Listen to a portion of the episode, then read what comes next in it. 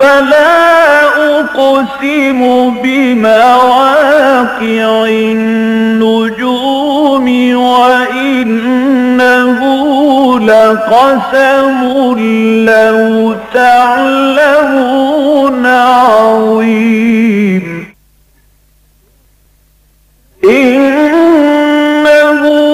لقرآن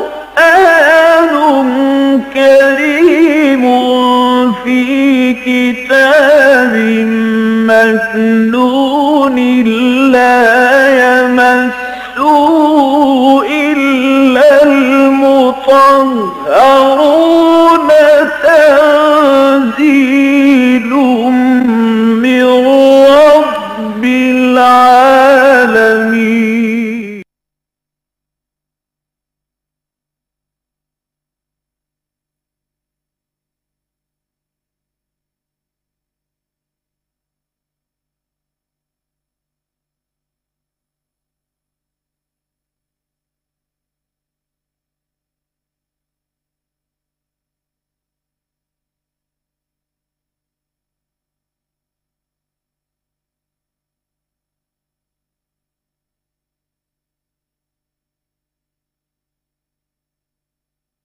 الحمد لله الحمد لله وكفى والصلاة والسلام على عباده الذين اصطفى، خصوصا على أفضلهم وخاتم النبيين محمد الأمين وعلى آله وصحبه أجمعين. أما بعد، فقد قال الله تبارك وتعالى كما ورد في سورة البقرة اعوذ باللہ من الشیطان الرجیم، بسم اللہ الرحمن الرحیم۔ یا ایوہ الذین آمنوا، کتب علیکم الصیام کما کتب علی الذین من قبلکم لعلکم تتقون۔ ایاما معدودات، فمن كان منكم مريضا او على سفر فعدة من ايام اخر۔ وعلى الذين يطيقونه فدية طعام مسكين. فمن تطوع خيرا فهو خير له وأن تصوموا خير لكم إن كنتم تعلمون. شهر رمضان الذي أنزل فيه القرآن هدى للناس وبينات من الهدى والفرقان. فمن شهد منكم الشهر فليصمه ومن كان مريضا أو على سفر فعدة من أيام أخر يريد الله بكم اليسر ولا يريد بكم العسر ولتكملوا العدة ولتكبروا الله على ما هداكم ولعلكم تشكرون وإذا سالك عبادي عني فإني قريب أجيب دعوة الداعي إذا دعان فَلْيَسْتَجِيبُوا لِي وَلْيُؤْمِنُوا بِي لَعَلَّهُمْ يَرْشُدُونَ أُحِلَّ لَكُمْ لَيْلَةَ الصِّيَامِ الرَّفَثُ إِلَى نِسَائِكُمْ هُنَّ لِبَاسٌ لَكُمْ وَأَنْتُمْ لِبَاسٌ لَهُنَّ علم الله أنكم كنتم تختانون أنفسكم فتاب عليكم وعفى عنكم فالآن باشروهن وابتغوا ما كتب الله لكم وَكُلُوا وَاشْرَبُوا حَتَّى يَتَبَيَّنَ لَكُمُ الْخَيْطُ الْأَبْيَضُ مِنَ الْخَيْطِ الْأَسْوَدِ مِنَ الْفَجْرِ ثُمَّ أَتِمُّوا الصِّيَامَ إِلَى اللَّيْلِ وَلَا تُبَاشِرُوهُنَّ وَأَنْتُمْ عَاكِفُونَ فِي الْمَسَاجِدِ تِلْكَ حُدُودُ اللَّهِ فَلَا تَقْرَبُوهَا كَذَلِكَ يُبَيِّنُ اللَّهُ آيَاتِهِ لِلنَّاسِ لَعَلَّهُمْ يَتَّقُونَ ولا تاكلوا اموالكم بينكم بالباطل وتدلوا بها الى الحكام لتاكلوا فريقا من اموال الناس بالاثم وانتم تعلمون. صدق الله العظيم. رب اشرح لي صدري ويسر لي امري واحلل عقدة من لساني يفقهوا قولي. اللهم ربنا الهمنا رشدنا واعذنا من شرور انفسنا اللهم ارنا الحق حقا وارزقنا اتباعه وارنا الباطل باطلا وارزقنا اجتنابه اللهم وفقنا لما تحب وترضى اللهم ربنا زدنا ایمانا وهدى وعلما نافعا وعملا صالحا متقبلا آمین یا رب العالمین سورہ بقرہ کے نصف آخر یا نصف ثانی میں جو مضامین کی ترتیب ہے وہ کئی مرتبہ عرض کر چکا ہوں چار لڑیاں ہیں جو باہم ایک دوسرے کے ساتھ بٹ دی گئی ہیں۔ دو لڑیاں ہیں شریعت کی۔ ایک احکام عبادات سے متعلق اور ایک احکام معاملات سے متعلق۔ دو لڑیاں ہیں جہاد فی سبیل اللہ کی۔ ایک انفاق فی سبیل اللہ، ایک قتال فی سبیل اللہ۔ یہ چار لڑیاں ہیں کہ جو آپس میں بٹی ہوئی ہیں۔ پچھلے رکوع میں ہم نے دیکھا کہ ایک تو بہت اہم آیت آئی، آیت البر پھر یہ کہ احکام جو ہے معاملات دنیاوی سے متعلق، ایک تو یہ کہ قتل کا معاملہ، اس کے ضمن میں قصاص، اس کی اہمیت، اس کے لیے ترغیب اور تشویش دوسرے پھر یہ کہ ابتدائی حکم دیا گیا مال کے بارے میں کہ اگر کوئی بندہ مومن اس کی موت کا وقت آ پہنچے اور وہ کچھ مال اور دولت چھوڑ کر جا رہا ہو، تو اپنے والدین کے حق میں اور قرابت داروں کے حق میں کچھ وصیت کرے، یہ اس کے لیے لازم ہے۔ ان پر ہم تفصیلی گفتگو کر چکے ہیں۔ اب یہ جو تیئیسواں رکوع ہے، یہ پورا کا پورا حکمت و احکام سوم یا سیام پر مشتمل ہے۔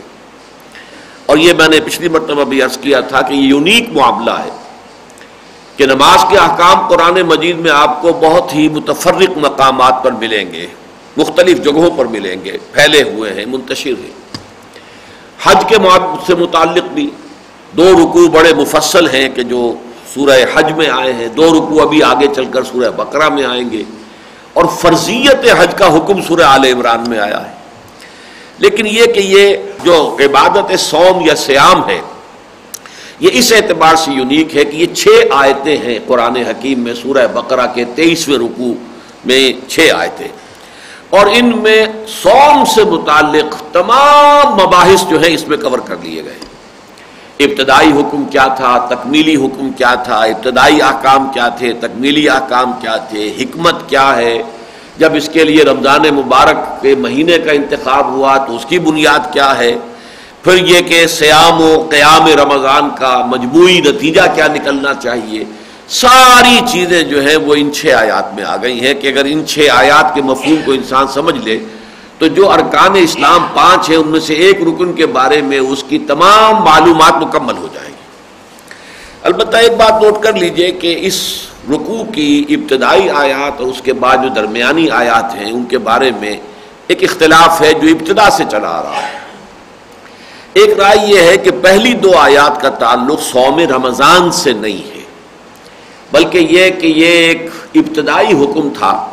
کہ حضور صلی اللہ علیہ وسلم نے مدینہ تشریف لاتے ہی کچھ حکم دیے کہ ان دنوں کے روزے رکھے جائیں، وہ میں تفصیل بعد میں عرض کروں گا۔ اور کچھ عرصے کے بعد پھر رمضان مبارک کے روزے فرض ہوئے ہیں۔ تو جو درمیانی دو آیتیں ہیں، ان کا تعلق ہے اس سے اور اس کے بعد اس کے تفصیلی احکام جو ہے آیت نمبر پانچ میں آ گئے ہیں۔ لیکن ابتدائی دو آیات کا تعلق جو ہے وہ ابتدائی جو احکام تھے روزے سے متعلق، جس میں کہ ابھی رمضان کے روزے کی فرضیت نہیں ہوئی تھی، اس سے متعلق ہے۔ بدقسمتی سے متاثرین جتنے بھی ہیں ہمارے مفسرین، خاص طور پر اردو میں جتنی تفسیریں بھی آپ کو ملتی ہیں، اس میں اس دوسری بات کا سرے سے تذکرہ ہی نہیں ہے۔ بلکہ یہ کہ یہ سمجھا جاتا ہے اور اسی کے حساب سے تعویل ہے، تفسیر ہے، تشریح ہے توضیع ہے۔ کہ یہ گویا کہ ابتدا ہی میں جو حکم دیا گیا ہے، یہ رمضان ہی کا حکم تھا، بس اسی حکم میں کچھ تغیر و تبدل ہوتا رہا ہے۔ اسی میں ارتقاء کے مراحل جو ہیں وہ طے ہوئے ہیں۔ یہ بات گویا کہ مجمع علیہ ہو گئی ہے، تمام اردو تفاصیر میں۔ لیکن میرا معاملہ یہ رہا ہے اور یہ بالکل ابتدائی دور کی بات آپ سرچ کر رہا ہوں۔ میڈیکل کالج میں جب میں طالب علم تھا، اور یہ بات بہرحال جو بھی مجھ سے دلچسپی رکھتے ہیں، ان کے علم میں ہے۔ کہ زمانہ طالب علمی ہی سے اللہ تعالیٰ کا یہ فضل و کرم ہوا تھا کہ قرآن مجید سے ایک ذہنی مناسبت اور ایک قلبی انس اللہ نے عطا کر دیا تھا۔ تو جب میں اسلامی جبیت طلبہ کا کارکن تھا تو اس زمانے میں بھی میرے درس قرآن کو بہت پسند کیا جاتا تھا، اس کی خاصی دھوم مچ گئی تھی۔ اس زمانے میں مجھے احساس ہوتا تھا اس رکوع کو پڑھتے ہوئے کہ یہ ایک ہی وقت کی نازل شدہ آیات نہیں ہو سکتی۔ اس لیے کہ ذوق سلیم پر یہ بات جو ہے گراں گزرتی ہے، تکرار۔ فمن کان امن کو مریض سفر ان فائدہ تم میں نوخر پھر یہ کہ اگلی ایک آیت جو چھوڑ کر، پھر اس کے بعد پھر دوبارہ آ رہا ہے، فمن کان امن کم مریض نو علا سفر فائدت یہ تکرار جو ہے، یہ تو در حقیقت ایک ہی وقت میں اگر یہ آیتیں نازل ہو رہی ہوں، تو پھر یہ عیب ہے کلام کا۔ تو یہ میرا ذہن تھا، لیکن میں نے اسے ایک وسوسے کے درجے میں سمجھا، اس لیے کہ باقی سب مفسرین ایک ہی بات کہہ رہے ہیں۔ اور ان کے نزدیک جو ہے یہ بیک وقت نازل شدہ آیات ہیں اور ان میں ایک ہی روزہ سوم کا جو ہے، اسی کا حکم دیا جا رہا ہے۔ اگر یہ تو نہیں ہے کہ بیک وقت نازل ہوئی ہیں، لیکن یہ کہ شروع ہی سے حکم جو ہے وہ سوم رمضان کا ہے۔ تو بہرحال میں اپنی اس رائے کو دبا دیتا تھا۔ لیکن پھر ایسا ہوا کہ جیسے پاکستان میں لوگ واقف ہیں جماعت اسلامی کا، گویا کہ ایک طویل عرصے تک جب تک مولانا مودودی بقید حیات تھے، رحمہ اللہ، اس وقت تک ترجمان القرآن کو آفیشل آرگن کی حیثیت حاصل تھی۔ ان کا رسالہ جو تھا ماہ نامہ ترجمان القرآن۔ اسی طرح جماعت اسلامی ہند کا ایک آفیشل آرگن تھا، زندگی ماہ نامہ زندگی، رامپور سے نکلتا تھا۔ اور اس کے جو مدیر تھے، سید عروج احمد قادری، وہ بہت قابل آدمی تھے۔ لیکن ایک موقع پر انہوں نے تذکرہ کیا تنقیدی انداز میں، بلکہ تنقید بھی ذرا منفی انداز میں تھی استحزائیہ انداز میں، کہ مولانا انور شاہ کاشمیری رحمۃ اللہ علیہ نے بڑی عجیب سی بات کہہ دی ہے کہ یہ جو پہلا حکم ہے، یا الزین آمن علیکم السیام و کما کوتب الزین امن قبل لعلکم تتقون، یہ سوم رمضان سے متعلق نہیں ہے، بلکہ یہ کہ یہ ابتدائی ایک حکم تھا اس سے متعلق ہے سوم رمضان کا ذکر تو پھر تیسری آیت سے شروع ہو رہا ہے شاہ رمضان الزی انزل فی القرآن۔ اب اس رائے کا انہوں نے تذکرہ کر دیا تنقیدن بلکہ استحزائین کہ یہ کس قدر معلوم ہوتا ہے کہ بہت ہی بےتکی سی بات ہے، جو اتنی بڑی شخصیت۔ مولانا سید انور شاہ کاشمیری رحمۃ اللہ علیہ کے، جن کو بحقی وقت کہا گیا، علم حدیث اور علم فقہ میں بہت اونچا مقام۔ لیکن یہ کہ انہوں نے تو یہ تنقیدی انداز میں لکھا تھا، مجھے گویا کہ دلیل مل گئی کہ متفق گردید رائے بو علی بارائے من۔ تو مجھے اس کے بعد پوری طریقے سے اس پر جو ہے انشرا ہو گیا۔ بعد میں اس زمانے تک تو میری رسائی ابھی جو ہے عربی زبان کی تفاصیر تک نہیں تھی۔ یہ بہت بات کی بات ہے کہ پھر میں نے جب امام راضی کی تفسیر تفسیر کبیر پڑھی، تو اس میں پہلی بحث یہی تھی کہ اس کے بارے میں ایک رائے یہ ہے کہ یہ ابتدائی حکم جو ہے یہ سوم رمضان کا نہیں ہے چنانچہ میں آپ کو سنا دیتا ہوں۔ انہوں نے لکھا ہے کہ حضرت معاذ، حضرت قطادہ اور حضرت عطا جو اسے روایت کرتے ہیں ابن عباس سے رضی اللہ تعالی عنہما، ان کے نزدیک یہ سوم رمضان سے متعلق نہیں ہے، بلکہ اس سے پہلے، فرضیت سیام رمضان سے پہلے، یہ اور چند دنوں کے روزے جو ہیں وہ رکھنے فرض کیے گئے تھے، ان کا ذکر ہے۔ اب ان میں سے بھی حضرت عطاب کی رائے تو یہ ہے کہ یہ ہر ماہ میں تین روزے حضور نے حکم دیا تھا کہ رکھو۔ تیرہویں، چودہویں اور پندرہویں تاریخ، جس کو آج بھی کہا جاتا ہے ایام بیس۔ بیس جمع ہے ابیز کی۔ ابیز کہتے ہیں روشن سفید۔ تو جو راتیں ہوتی ہیں، تیرہویں کا چاند، چودہویں کا چاند، پندرہویں کا چاند، آپ کو معلوم ہے کہ یہ راتیں جو ہوتی ہیں، روشن ہوتی ہیں۔ روشن راتیں۔ تو ان کے ساتھ ان کا تعلق تھا۔ ایام بیس کہلاتے ہیں کہ تیرہویں کی شب شب کے بعد جو تیرہ تاریخ آئی، چودہویں کی شب کے بعد جو چودہویں تاریخ آئی، پندرہویں شب کے بعد پندرہویں تاریخ آئی۔ تو مہینے کے وسط میں یہ تین روزے رکھنے کا حضور نے حکم دیا تھا۔ پہلا حکم اس سے متعلق ہے۔ اور حضرت قطادہ کی رائے یہ ہے کہ پہلی مرتبہ حضور نے جو حکم دیا تھا، وہ تین دن ہر مہینے کے، یہی تیرہ، چودہ اور پندرہ تاریخیں، اور یوم عاشورہ۔ محرم کی دسویں تاریخ کا روزہ رکھنے کا آپ نے حکم دیا۔ اس کے بعد حضور کی حدیث یہ بیان ہوتی ہے کہ جب رمضان مبارک کے روزے فرض کیے گئے تو سوم و رمضان نسخن لکل سومن پھر یہ کہ وہ سارے جو بھی احکام حضور نے اس سے پہلے دیے تھے وہ منسوخ کر دیے گئے۔ اگرچہ جیسا کہ ہم نے دیکھا وسیعت کے معاملے میں بھی کہ اگرچہ وسیعت کی فرضیت تو جب جب احکام وراثت آ گئے قانون وراثت بیان ہو گیا تو وسیعت کی فرضیت تو ختم ہو گئی۔ البتہ ایک تہائی تک اسے برقرار رکھا گیا۔ اس اس سراحت کے ساتھ کہ لا وسیعت الوارثن جس کے تو اللہ تعالیٰ نے حقوق معین کر دیا اس کے لیے وسیعت نہیں ہوگی۔ البتہ یہ ضرور ہے، ایک استثناء ہے کہ اگر تمام ورثاء جو ہیں وہ اس میں رضامند ہو تو پھر یہ کہ کسی وارث کے لیے بھی وسیعت ہو سکتی۔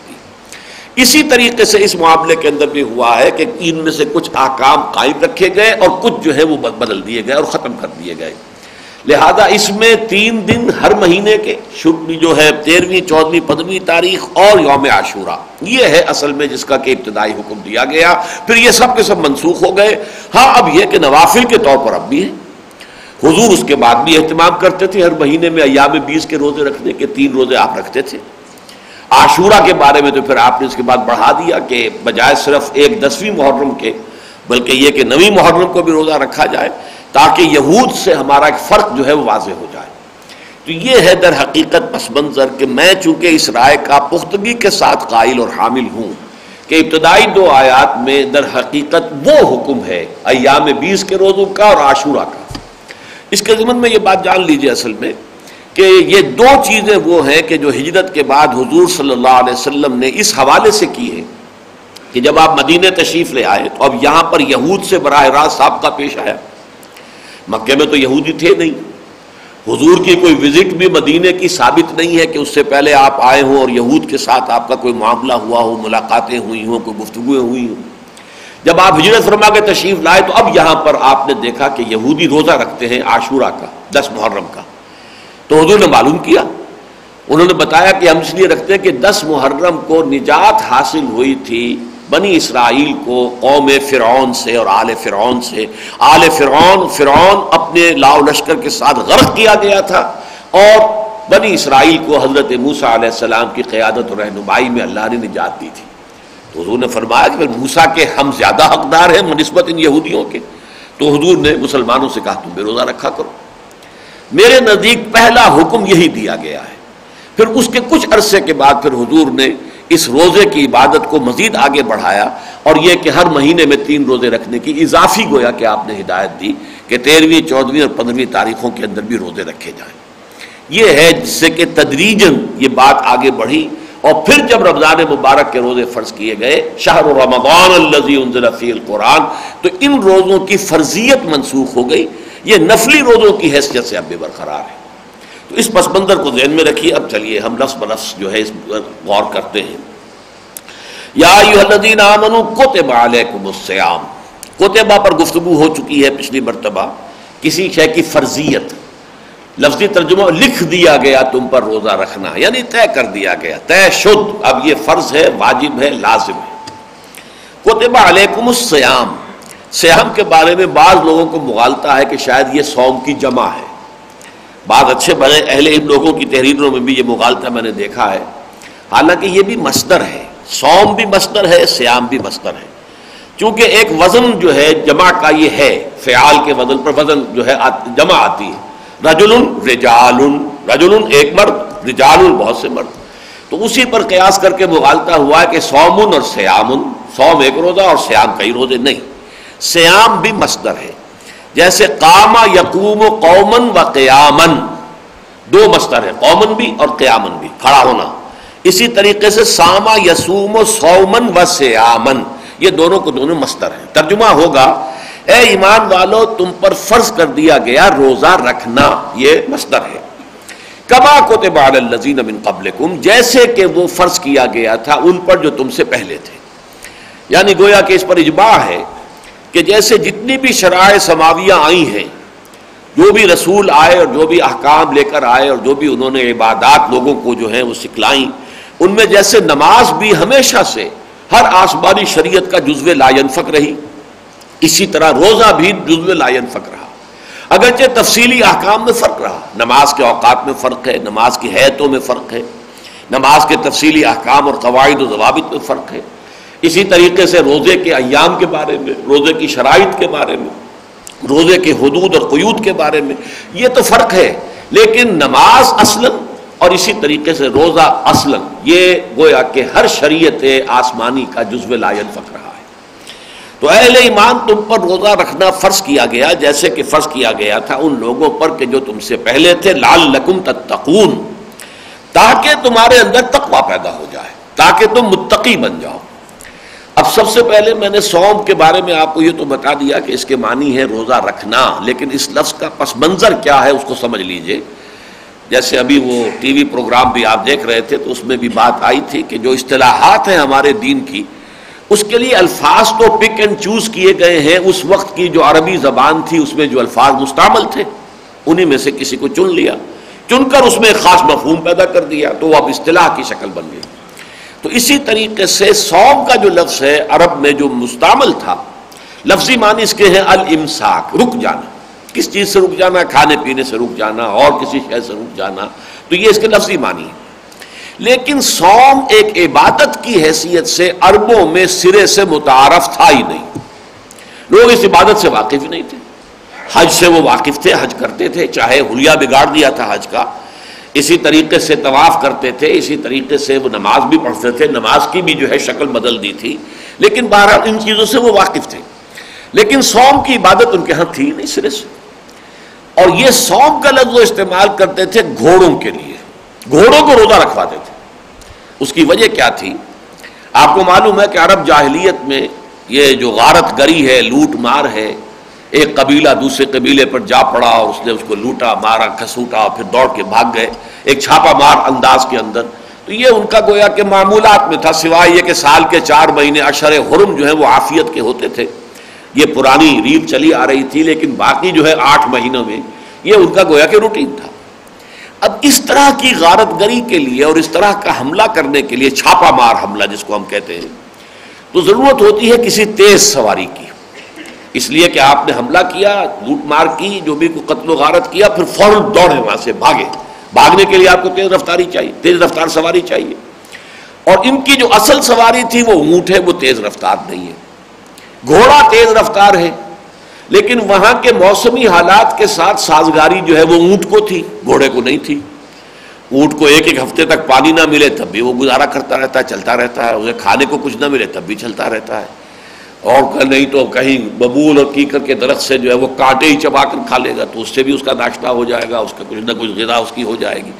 اور پھر یہ کہ اس کے پاؤں بھی وہ ایسے ہیں اور کہ وہ اس دیکھ دیکھ میں دھستے نہیں ہیں۔ پھر یہ کہ گرمی شدید لو چل رہی ہو، اسے کچھ نہیں کہتی۔ وہ زیادہ سے زیادہ یہ کرے گا کہ اپنا جو تھوتنی ہے وہ ریت کے اندر اس کو جو ہے وہ دے لے گا۔ بس اللہ اللہ خسن جیسے شتر کرتا ہے۔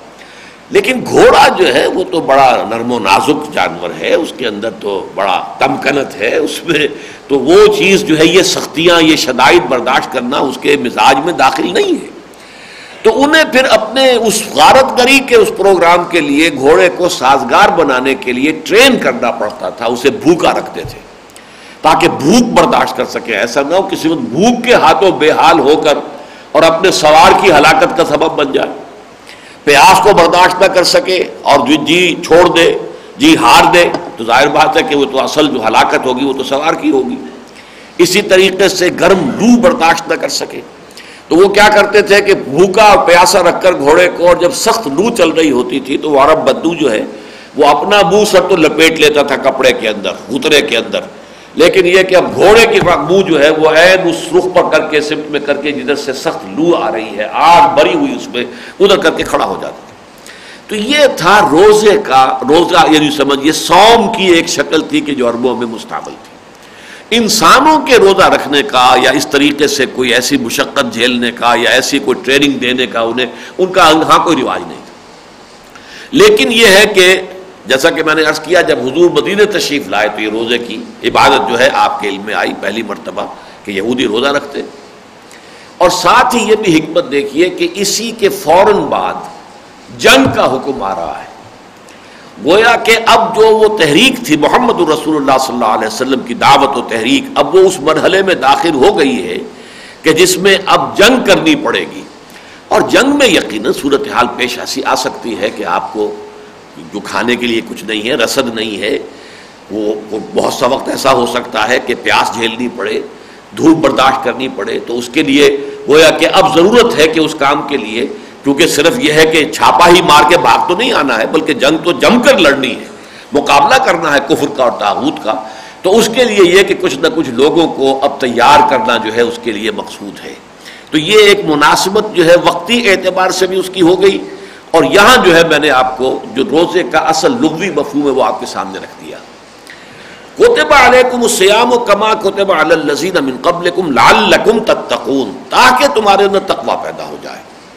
دیکھیے وقا یقی کے معنی ہے کسی اور کو بچانا۔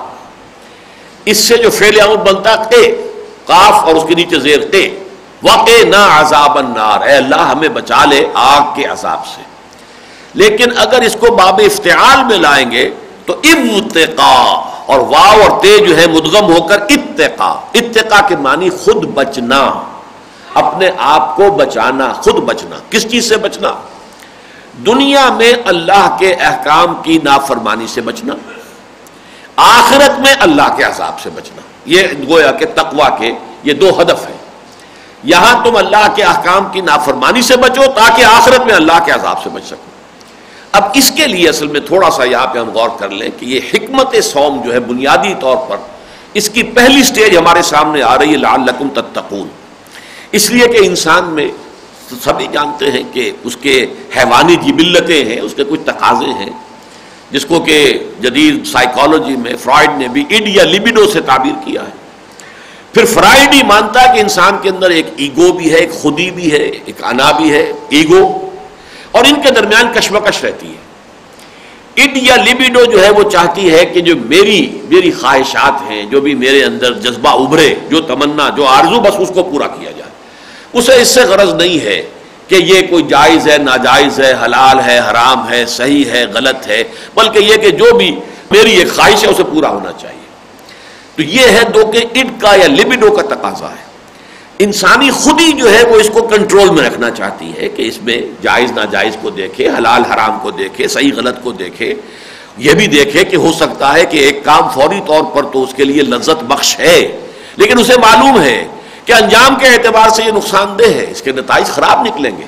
لہذا اب اپنے آپ کو روکنا کہ نفس تو لذت چاہتا ہے کہ اسے لذت فوری طور پر حاصل ہو جائے، لیکن ایک انسان کو معلوم ہے کہ اس کے نتائج میرے حق میں، جیسے فرض کیجیے شوگر کا کوئی مریض ہے اس کو اندر سے تو طلب اٹھ رہی ہے کہ وہ چینی کھانا چاہتا ہے، میٹھا مٹھاس کی طلب ہے، لیکن اسے معلوم ہو چکا ہے کہ یہ میرے لیے زہر ہلاہی کے درجے میں ہے، بہت میرے لیے خطرناک ہے۔ اب وہ اپنے آپ کو روکے، تو ایک کشاکش ہو گئی اندر کہ ادھر سے نفس تقاضا کر رہا ہے کہ اسے کوئی میٹھی چیز کھانے کو ملے، اور ادھر سے اس کا علم یہ بتا رہا ہے کہ یہ تمہارے لیے چاہے فوری طور پر تو لذت تمہیں حاصل ہو جائے گی، تمہارے نفس کی ایک تسکین ہو جائے گی تقاضے کی، لیکن یہ ہے نقصان دہ تمہارے لیے مولک شے ہے، یہ تمہارے لیے زہر حلائی ہے۔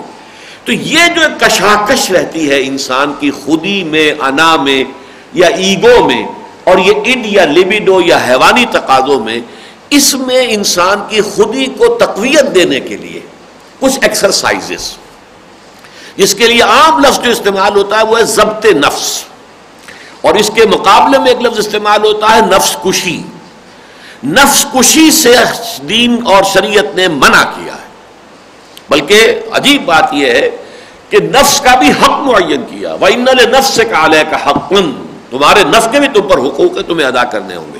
صرف یہ فرق ہے کہ جائز راستے سے ادا کرو، جائز راستے سے نفس کے حقوق جو ہے پورے کرو، ناجائز سے نہیں، لیکن نفس کا حق ہے۔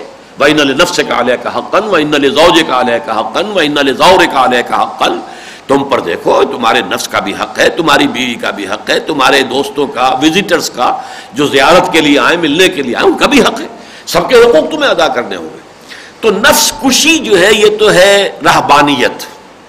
تپسیاں بھاری تپسیاں کر کے، بڑی سخت ریاضتیں کر کے، نفس کو بالکل کچل ڈالنا۔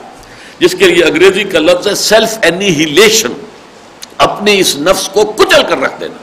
قتل کر دینا۔ اینیہیلیٹ کی معنی تو ہے ہی کسی شے کو ختم کر دینا۔ لیکن ایک لفظ ہے سیلف کنٹرول ضبط نفس۔ قرآن جو ہے ضبط نفس سکھاتا ہے۔ اور ضبط نفس کی یہ پہلی ایکسرسائز ہے کہ آپ روزہ رکھیں گے تو بھوک کو برداشت کریں گے۔ ظاہر بات ہے کہ جون کا مہینہ ہو، جولائی کا مہینہ ہو، مئی کا مہینہ ہو، شدید جو ہے گرمی ہے، پیاس لگی ہوئی ہے، نہیں پی سکتے پانی۔ اس لیے کہ اس وقت اجازت نہیں ہے۔ حالانکہ ٹھنڈا پانی موجود ہے، اچھے سے اچھے مشروبات جو ہیں وہ فریج میں رکھے ہوئے ہیں، لیکن نہیں نہیں پی سکتے۔ کھانا نہیں کھا سکتے۔ چاہے بھوک کتنی لگ رہی ہو، چاہے نفس کے اندر جنسی خواہش کتنی بھی ابھر آئی ہو، اور بیوی موجود ہے۔ جائز ذریعے سے انسان جو ہے اپنی نفس کی خواہش کی تکمیل کر سکتا ہے، لیکن نہیں، اجازت نہیں۔ اس سے گویا کہ وہ خود ہی انسان کی جو ہے وہ تقویت حاصل کرتی ہے۔ اس کے اندر اس کو ایک ایکسرسائز سمجھ لیجیے۔ اس ایکسرسائز کے ذریعے سے اس کے اندر یہ قوت پیدا ہوتی ہے کہ وہ جو حیوانی تقاضے ہیں اور حیوانی جبلتیں ہیں، ان کو کنٹرول کرے تو گویا کہ یہاں پہلی آیت میں جو روزے کی عبادت کی، یوں سمجھیے کہ یہ حکمت جو ہے کئی لیولز پر ہمارے سامنے آئے گی۔ پہلا لیول کیا ہے؟ ضبط نفس۔ تقوا اسی کا مفہوم بنے گا۔ جبکہ ایک انسان جو ہے، نہ صرف یہ کہ اپنی خواہش سے کوئی ایکسرسائز کر رہا ہو، بلکہ وہ حکم اللہ کی طرف سے آ گیا۔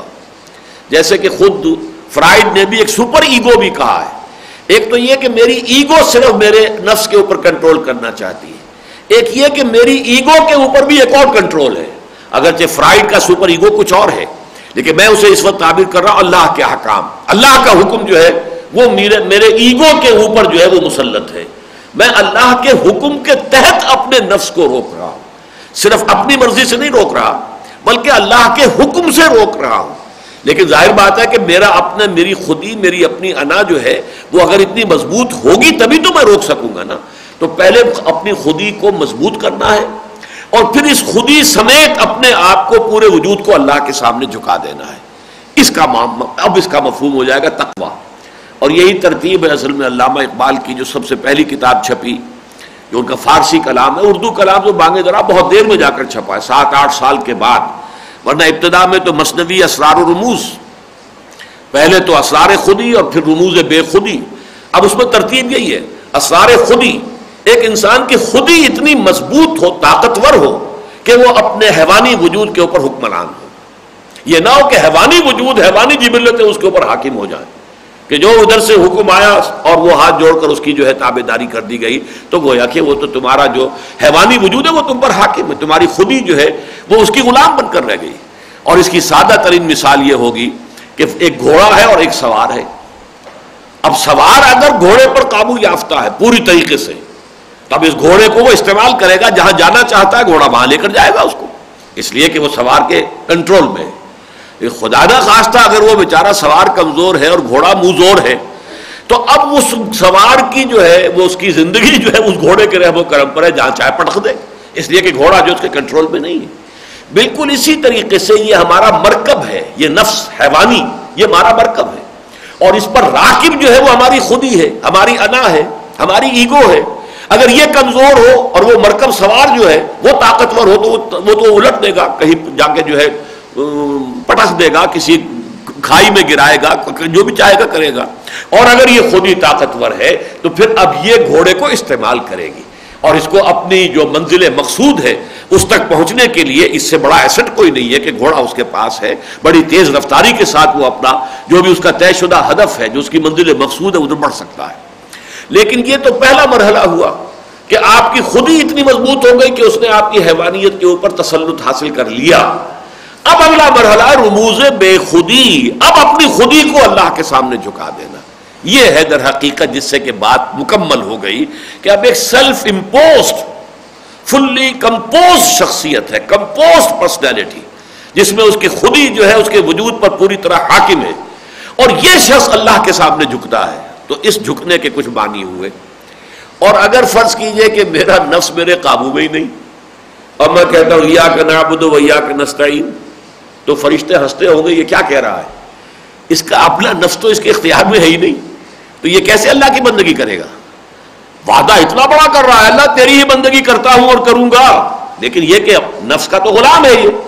یہ نفس جو ہے، اس کے ہاتھ میں یہ تو گویا کہ جیسے کہ مردہ ہوتا ہے بدست زندہ، یا غسال کے ہاتھ میں جیسے مردہ ہے، جدھر سے اس نے چاہا، ہاتھ اٹھایا، پانی ڈالا، اس طرح، اسی طریقے سے اگر کوئی نفس کے ہاتھ میں مردہ بدست زندہ کی حد شکل میں ہے تو پھر تو اس کو کیا اس کا کہنا چاہیے مانی دارت میں اس کی مثال دیا کرتا ہوں کہ جیسے سلطنت مغلیہ تھی۔ اب یہ کہ مختلف ہندوستان کے علاقوں میں راجے، مہاراجے اور کوئی جو بھی نواب تھے، ان کی چھوٹی چھوٹی جو حکومتیں قائم تھیں۔ اب اگر کسی جگہ کا راجہ آ کر اور وہ دربار کے اندر آ کر مغلیہ کسی بادشاہ کے سامنے وہ اطاعت اختیار کرتا تھا، سر تسلیم خم کرتا تھا تو اس کے معنی اسی وقت ہوتے تھے جبکہ اس کی اپنی حکومت، اس کے اپنے اس اس راجدھانی میں، اپنی اس ریاست میں واقعی مستحکم ہو۔ تب تو اس کا آ کر یہاں پر اب جو عہد اطاعت ہے اور عہد وفا استوار کرنا وہ بامانی ہے۔ اور اگر وہاں بغاوتی ہو چکی ہے، وہاں اس کا جو ہے اپنا حکم نہیں چل رہا، تو اب یہاں آ کر اگر یہ سلطنت مغلیہ کے سامنے اطاعت اور فرما برداری کا عہد کر رہا ہے، تو جیمانی دارت اس کی کوئی حقیقت ہی نہیں۔ تو یہ ہے پہلا مرحلہ اس روزے کی حکمت کو سمجھنے میں۔ یا ایوہ الذین آمنوا کتب علیکم السیام کما کتب علی الذین من قبلکم لعلکم تتقون۔ ایام معدودات۔ یہ گنتی کے چند دن ہیں۔ میں حیران ہوتا ہوں کہ جن حضرات نے ان الفاظ کا اطلاق کیا ہے سوم رمضان پر۔ واقعہ یہ ہے کہ کچھ حیرت کی بات ہے۔ گنتی کے چند دن۔ رمضان کا پورا مہینہ انتیس، تیس دن یا گنتی کے چند دن نہیں ہو سکتے۔ آپ کو معلوم ہے کہ جب ذرا شدید موسم ہوتا ہے تو واقع یہ مہینہ گزرنے میں نہیں آتا۔ آدمی گن گن کر، گن گن کر، اب اتنے روزے ہو گئے، اتنے روزے ہو گئے، یہ ایام معدودات، گنتی کے چند دن۔ اس کا مصداق اگر بن سکتا ہے صحیح معنی میں تو وہی تین دن۔ ہر مہینے میں تین دن ایام معدودات۔ مزید مجھے حیرت ہوتی ہے کہ اسی سورہ مبارکہ میں انیس آیتوں کے بعد پھر یہ الفاظ آئے ہیں، ایام معدودات۔ حج میں جو بھی یوم نہر ہوتا ہے، اس کے بعد جو منا میں قیام ہے مزید، مبید جس کو کہتے ہیں، وہ تین دن یا دو دن۔ اس کے لیے یہی الفاظ آئے ہیں، ایام معدودات۔ وسکر اللہ فی ایام معدودات۔ فمن تعجل فی یومین فلا اسم علیہ ومن تاخر فلا اسم علیہ لمن اتقا۔ اب منا میں تمہیں مزید قیام کرنا ہے تاکہ اللہ کو یاد کرو یہاں پر، ذکر و الہی کے اندر یہ دن گزارو۔ لیکن یہ ہے کہ جو شخص ذرا جلدی کے اندر ہو، وہ دو دن وہاں پر ٹھہر کر آ جائے، تب بھی کوئی حرج نہیں، کوئی گناہ کی بات نہیں۔ اور جو ٹھہر جائے مزید ایک دن، تو اس میں بھی کوئی گناہ کی بات نہیں۔ تو گویا کہ دو یا تین دن پر اطلاق ہو رہا ہے، جبکہ اصول یہ ہے قرآن و یوفسر و باز باسا قرآن مجید جو ہے، اس کا ایک حصہ دوسرے حصے کی تفسیر کرتا ہے۔ تو ایام و معدودات، یہ آیت نمبر ایک سو بیاسی ہے، تراسی ہے۔ اور آیت نمبر دو سو تین جو ہے، اس کے اندر پھر یہ الفاظ آ گئے ہیں۔ وسکر اللہ فی ایام معدودات فمن فمن تاجر فی یومین فلا اسمال ومن تاخر فلا اسم علیہ لمن اتقا تقوی موجود ہونا چاہیے۔ پھر اگر کوئی شخص جلدی سے دو دن ہی کے قیام کے بعد نکل آیا، واپس آ گیا، مکے واپس آ گیا، کوئی حرج نہیں۔ اور اگر اس نے تین دن پورے کیے تب بھی کوئی حرج نہیں۔ تو وہاں گویا کہ تین دنوں پر اطلاق ہو رہا ہے۔ اسی طریقے سے یہ لفظ جو ہے اگرچہ معدودات معلومات، مجھے آج تو حوالہ نہیں مل سکا، لیکن مجھے یاد پڑتا ہے، میں نے کہیں پڑھا تھا۔ ایک زمانے میں میں نے اس پر بڑی ریسرچ کی تھی۔ تو ایک اصول بھی ملا تھا کہ اس وزن پر جو جمع آتی ہے اسے جمع قلت کہتے ہیں، معدودات، جمع قلت کا وزن ہے یہ۔ اور یہ نو تک پر اس کا اطلاق ہوتا ہے۔ چنانچہ سورہ حج میں جو آیا ہے لَيَشْهَدُوا مَنَافِعَ لَهُمْ وَيَذْكُرُوا اسْمَ اللَّهِ فِي أَيَّامٍ مَعْلُومَاتٍ عَلَى مَا رَزَقَهُمْ مِنْ بَهِيمَةِ الْأَنْعَامِ وہ جو قربانی کے دن ہے وہ بھی معلومات اسی وزن کے اوپر لفظ آیا ہے۔ ظاہر بات ہے کہ وہ تین دن ہے اگرچہ اہل حدیث حضرات کے نزدیک تیرہویں تاریخ کو بھی ہو سکتی ہے قربانی، لیکن سب کے نزدیک اجماع جو ہے، زیادہ تر وہ یہی ہے کہ تین دن ہے دس، گیارہ، بارہ۔ تو وہی تین دن کا اطلاق ہو رہا ہے۔ فی ایام معلومات ما رزقهم من بہیمت الانعام، یہ سورہ حج میں۔ بہرحال جیسا کہ میں عرض کر چکا ہوں، میری چونکہ یہ پختہ رائے ہے کہ یہ حکم جو ہے، یہ دو آیتیں جو ہیں، یہ اصل میں وہ ہر مہینے کے تین روزوں سے متعلق ہیں۔ فرمایا، ایام و معدودات، یہ گنتی کے چند دن ہے فمن کان منکم مریضن او علی سفر فعدۃ من ایام اخر۔ ان میں بھی یہ رعایت ہے تمہارے لیے کہ جو کوئی تم میں سے ہو مریض اب مریض یہ بھی ہو سکتا ہے کہ ہلکا سا ٹیمپریچر چل رہا ہے۔ اور ایک مریض وہ ہے کہ جس میں واقعتاً روزہ رکھنا جو ہے وہ انسان کے لیے دقت طلب ہو جائے، مشکل کا ذریعہ بن جائے۔ اب یہ گویا کہ انسان کی اپنی سوادید پر بھی ہوگا، اس کے جو بھی جاننے والے ہیں قرابت دار ہیں، وہ بھی اس پر مشورہ دے سکتے ہیں۔ اسی طرح او اعلیٰ سفر ان سے مراد یہ نہیں ہے۔ آج کے بس آپ اپنے شہر سے ذرا باہر نکلے تو وہ سفر ہو گیا، اگرچہ بعض حضرات یہاں تک اس بات کو لمبا کر لیتے ہیں۔ لیکن بہرحال فقہ حنفی کی روح سے تین دن کی مسافت جو ہے، اس پر انسان اگر جا رہا ہے تو پھر وہ مسافر شمار ہوگا۔ یعنی تین دن کی مسافت پیدل چل کر۔ تقریباً یہ کہ سولہ میل انسان ایک دن میں پیدل چل سکتا ہے۔ یہ اس زمانے کے جو بھی اعداد و شمار ہیں، تو تین دن میں اڑتالیس میل۔ بہرحال یہ فقی مباحث ہیں۔ یہاں اس وقت جو ہے، یہ جان لینا کافی ہے کہ یہ دو رعایتیں ہیں۔ کہ اگر ان تین دنوں کے دوران بھی تم میں سے کوئی سفر پر ہے یا بیمار ہے فائدت من ایام اخر، تو وہ یہی تعداد پوری کر لے دوسرے دنوں میں۔ تیرہ، چودہ، پندرہ میں نہیں رکھ سکا، تیئیس، چوبیس، پچیس میں رکھ لے۔ یا یہ کہ اور کسی طریقے سے ان کی تعداد پوری کر لے۔ فائدت تعداد پورا کرنا ہے انہی تین دنوں کی، اگر یہی رائے ہو جو میں دے رہا ہوں۔ کہ یہ ہے، پھر ان تین دنوں کی تعداد پوری کرنی ہوگی دوسرے دنوں میں۔ مزید ایک رعایت دی جا رہی ہے کہ جو بعد میں منسوخ ہو گئی جب سو میں رمضان آیا۔ وہ الزین یوتیقو نہ اور ان لوگوں کے ذمے جو اس کی طاقت رکھنے کے باوجود نہ رکھے۔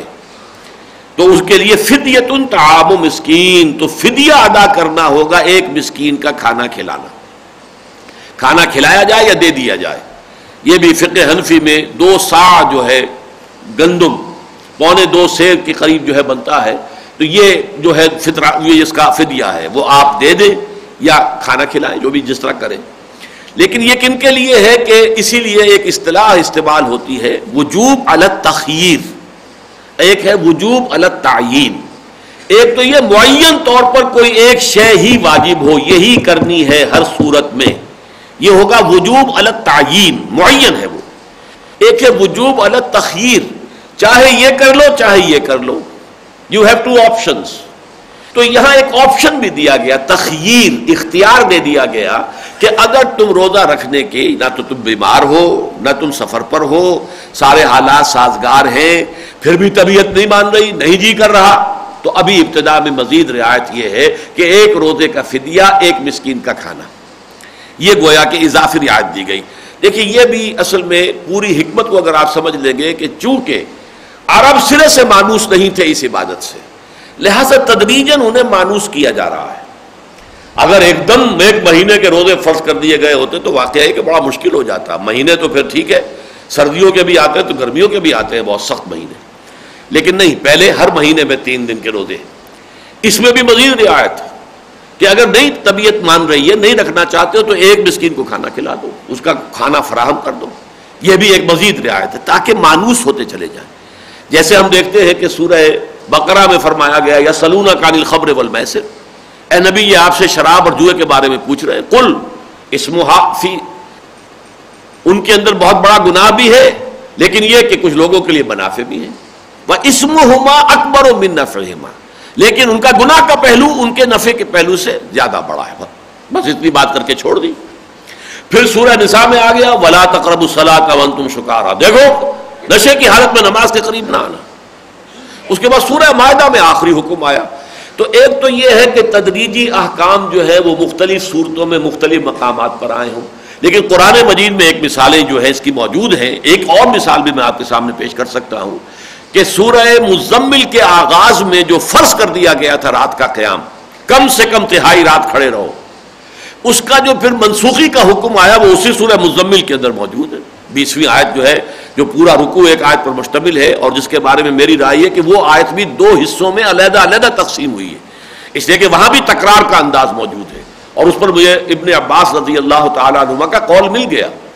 اور اس میں کہ ان کے نزدیک یہ آیت جو ہے، اگرچہ ایک ہے، لیکن یہ کہ یہ دو حصوں میں علیحدہ علیحدہ اوقات میں نازل ہوئی ہے۔ لیکن یہاں یہ کیا گیا، جیسے کہ سورہ مزمل میں ہے، ابتدائی حکم بھی یہی اور جو اس کا تکمیلی احکام ہے وہ بھی ساتھ ہی رکھ دیے گئے ہیں۔ تو اس کی مثال سورہ مزمل میں موجود ہے۔ اگرچہ عام طور پر جو ہے وہ ارتقائی جو مراحل طے کیے احکام نے، وہ آپ کو مختلف صورتوں میں ملتے ہیں۔ فرمایا، فمن تتوا خیر الفا خیر اللہ جو کوئی تم میں اپنی مرضی سے خیر کرے گا، بھلائی کمائے گا، نیکی کمانا چاہے گا یعنی ایک کے بجائے دو مسکینوں کو کھانا کھلائے گا، دس کو کھلائے گا یہ اس کی مرضی ہے، یہ اس کے لیے بہتر ہے۔ جتنی بھلائی کمائے، جتنی نیکی کمائے، لیکن ایک مسکین کا کھانا جو ایک روزے کا فدیہ، یہ معین کر دیا گیا۔ اب دیکھیے، یہ الفاظ بول رہے ہیں وَأَن تَسُومُوا خَيْرُ لَكُمْ إِن كُنْتُمْ تَعْلَمُونَ۔ اگر تم روزہ رکھو تو یہی تمہارے لیے بہتر ہے، اگر تم علم رکھتے ہو۔ تشویق کا انداز ہے کہ اس رعایت سے فائدہ نہ اٹھاؤ۔ یہ رعایت تو دے دی ہم نے تمہیں، کیونکہ تم مانوس نہیں ہو۔ تمہیں ابھی رفتہ رفتہ جو ہے ذرا مانوس کرنا ہے، تاکہ تمہاری طبیعتیں جو ہیں وہ اس کو قبول کریں۔ لیکن یہ ہے کہ تشویق اور ترغیب کا انداز وہ انتصوم خیر القم ان کن تم تعلمون۔ یہ تمہارے لیے بہتر ہے اگر تم علم رکھتے ہو۔ تو یہ دو آیات جیسا کہ میں نے عرض کیا ہے، میرے نزدیک یہ روزے کا ابتدائی حکم ہے۔ اور یہ ہر مہینے میں تین روزے اور اس کے ساتھ یوم عاشورہ کا چوتھا روزہ، یہ ہے کہ جو حضور نے مدینہ تشریف لاتے ہی حکم دیا۔ اب اس کے سولہ سترہ مہینے کے بعد جو ہے تقریباً یہ جو سو میں رمضان کی آیت نازل ہو رہی ہے، وہ اب اگلی ہے۔ شہر رمضان الزی انزل فیہ القرآن۔ رمضان کا مہینہ وہ ہے جس میں قرآن نازل کیا گیا۔ اب دیکھیے، یہاں پر اس کو دو آتشا بنایا جا رہا ہے اس پروگرام کو۔ کہ ایک قدم تو یہ اٹھایا گیا کہ بجائے ہر مہینے میں تین روزے رکھنے کے ایک مہینہ مکمل پے بپے روزے رکھو تاکہ ذرا ریگولرس ایکسرسائز ہو جائے اب۔ اب ذرا مشقت تمہاری جو ہے، تمہاری ٹریننگ جو ہے وہ سخت ہو جائے۔ مسلسل ایک مہینے روزے رکھو۔ اس کے لیے کسی بھی مہینے کا انتخاب ہو سکتا تھا۔ ایک ایکسرسائز کی حیثیت سے تو بساوی ہوتا، کوئی مہینہ ہوتا ذوقادہ ہوتا یا کوئی محرم ہوتا یا کوئی اور ربیع الاول، ربیع الثانی ہوتا، برابر تھا، ایک مہینہ۔ جیسے رمضان جو ہے مختلف موسموں میں آتے ہیں آتا ہے، ایسے ہی یہ مہینے بھی مختلف موسموں میں آتے ہیں، وہ حکمت بھی پوری ہو جاتی۔ لیکن خاص طور پر رمضان مبارک کا انتخاب کیوں کیا گیا؟ آپ اس کو بیان کیا گیا۔ رمضان کا مہینہ وہ ہے جس میں قرآن نازل کیا گیا۔ کیا بنا کر نازل کیا گیا؟ ہدل للناس و من الہدا والفرقان، لوگوں کے لیے ہدایت۔ پہلی بات تو نوٹ کیجیے کہ اسی سورہ مبارکہ کے شروع میں ہے، ہدل للمتقین۔ یہ اہل تقوی کے لیے ہدایت ہے۔ یہاں فرمایا، ہدل للناس۔ اب ان میں کیا جو ہے ترتیب ہوگی؟ کیسے ہم ان ایک دوسرے کو ریکنسائل کریں گے؟ وہ یہ ہے کہ اصلاً اپنی جگہ پر قرآن مجید تمام نوع انسانی کے لیے ہدایت نامہ ہے۔ لیکن اس کی ہدایت سے استفادہ صرف وہ کر سکتے ہیں جن میں تقوا ہو۔ طلب ہو، خواہش ہو، وہ استفادہ کریں گے۔ اب تقوا ہی پیدا کرنے کے لیے روزے کی عبادت تم پر فرض کی گئی۔ اس طریقے سے یہ دو عرصہ پروگرام کر دیا گیا۔ رمضان کا مہینہ چنا گیا، وہ نزول قرآن کا مہینہ ہے۔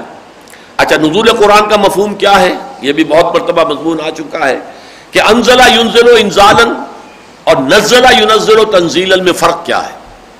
عالمہ یولم و اعلامن اور علامہ یعلم و تعلیمن تعلیم ہے کسی کو رفتہ رفتہ تھوڑا تھوڑا کر کے کوئی چیز اس کے ذہن نشین کرتے چلے جانا۔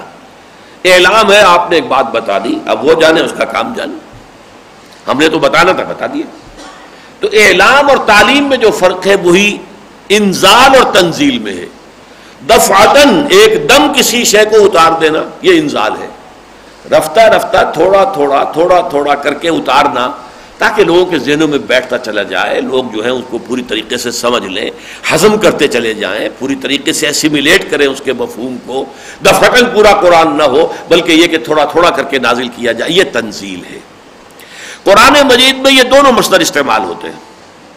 حضور پر مطلب طرز تنزیل آیا ہے۔ تیئیس سال میں یا بائیس سال جو بھی آپ کہیں گے کہ شمسی حساب سے بائیس سال بنیں گے، اس میں یہ قرآن مجید تھوڑا تھوڑا تھوڑا تھوڑا تھوڑا تھوڑا آیات، پھر آیات یا صورتیں پھر صورتیں یہ نازل یہ تنزیل ہے۔ لیکن انزال ہوا ہے قرآن کا بیک وقت۔ یہ ہے لوح محفوظ سے پورا قرآن نقل کر کے اور اس کو سمائے دنیا تک منتقل کر دینا۔ یہ ہے، یہ پہلا مرحلہ۔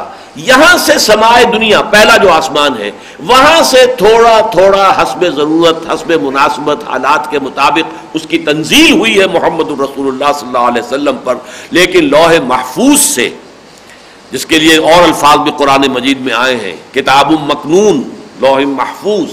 تو یہ جو لوح محفوظ ہے، کتاب مکنون ہے، وہاں سے یہ پورا قرآن منتقل کر دیا گیا ہے سمائے دنیا تک۔ یہ ہے جو للت القدر میں ہوا اسی لیے وہاں بھی انا انزل نہ ہو فی للت القدر۔ انزال کا لفظ استعمال ہوا ہے۔ انا انزل نہ ہو فی للت القدر وہ للت القدر ماہ رمضان مبارک میں ہے۔ تو شہر رمضان الذي انزل فی القرآن۔ یہ رمضان کا مہینہ وہ ہے کہ جس میں پورا قرآن لوح محفوظ یا کتاب مقنون سے اتار کر اور سمائے دنیا تک پہنچا دیا گیا۔ اب اس کو سمجھیے، یہ کتاب جو حدل للناس ہے اور ہدایت بھی ایچ پیچ الفاظ میں نہیں ہے پہلیوں کی شکل میں نہیں ہے جنہیں انٹرپریٹ کرنا ہی مشکل ہو جائے۔ یہ کوئی ثقیل اصطلاحات کے حوالے سے نہیں ہے۔ عربی مبین، آسان، سلیس زبان فنما یسر نہ ہو بے لسان کا ہم نے آپ کی زبان پر اسے، قرآن کو آسان کر دیا ہے۔ یہ قرآن مجید جو ہے، یہ بینات من الہدا والفرقان۔ ہدایت کی بینات پر مشتمل ہے۔ اور فرقان فرق کر دینے کی بھی بینات بینات کا اطلاق دونوں پر ہوگا۔ بینات من الہدا والفرقان فرقانے میں چونکہ پھر زیر آیا ہے، تو یہ ہدایت کی بھی بینات ہیں اور فرق کر دینے والی شے، حق و باطل کے باب ہیں، صحیح اور غلط اور جائز اور ناجائز، دودھ کا دودھ، پانی کا پانی، جدا کرنے کے معاملے میں بھی یہ بینات پر مشتمل ہے۔ اب یہاں سمجھ لیجیے اس بات کو کہ اس کے حوالے سے اصل میں تو دو عبادتیں ہیں جو تجویز کی گئی ابھی میں صرف تجویز کا لفظ استعمال کر رہا ہوں۔ لیکن قرآن مجید میں صرف ایک کا ذکر ہے، دوسرے کا نہیں ہے۔ دوسری کا ذکر احادیث کے اندر ہے۔ اور اسی لیے لفظ تجویز میں نے کہا ہے کہ قرآن میں نہیں ہے، لہذا فرض نہیں کیا گیا۔ اس لیے کہ قرآن مجید جو ہے وہ زیادہ بڑی تعداد میں جو عوام الناس ہیں، ان کی مسلحت کو پیش نظر رکھتا ہے۔ عام انسانوں کے لیے یہ ممکن نہیں ہے کہ دن بھر مشقت بھرا کام کریں، کوئی کسی چلا رہا ہے، کوئی اینٹیں ڈھو رہا ہے، کوئی کچھ اور کر رہا ہے، اور پھر وہ رات کو کھڑے بھی رہیں، جاگیں بھی قرآن کے ساتھ۔ لہذا اس کو فرض نہیں کیا گیا۔ لیکن اصلاً قرآن کے ساتھ، رمضان مبارک کے ساتھ سوم کی عبادت کو جوڑنے سے در حقیقت دو پروگرام دیے گئے۔ چنانچہ ایک تو خطبہ ہے حضور کا صلی اللہ علیہ وسلم، جس کو کہ حضرت سلمان فارسی رضی اللہ تعالیٰ عنہ نے نقل کیا ہے۔ اور امام بحقی اسے لائے ہیں شعب الایمان میں۔ اس میں حضرت سلمان فارسی فرماتے ہیں، خطبنا رسول اللہ صلی اللہ علیہ وسلم فی آخر یوم من شعبان، فقال۔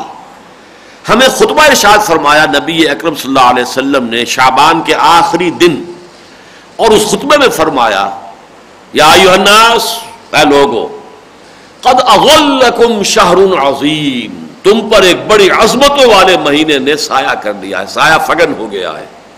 جیسے آپ انگریزی میں کہتے ہیں coming events cast their shadows before تو شابان کا آخری دن ہے، رمضان آیا چاہتا ہے۔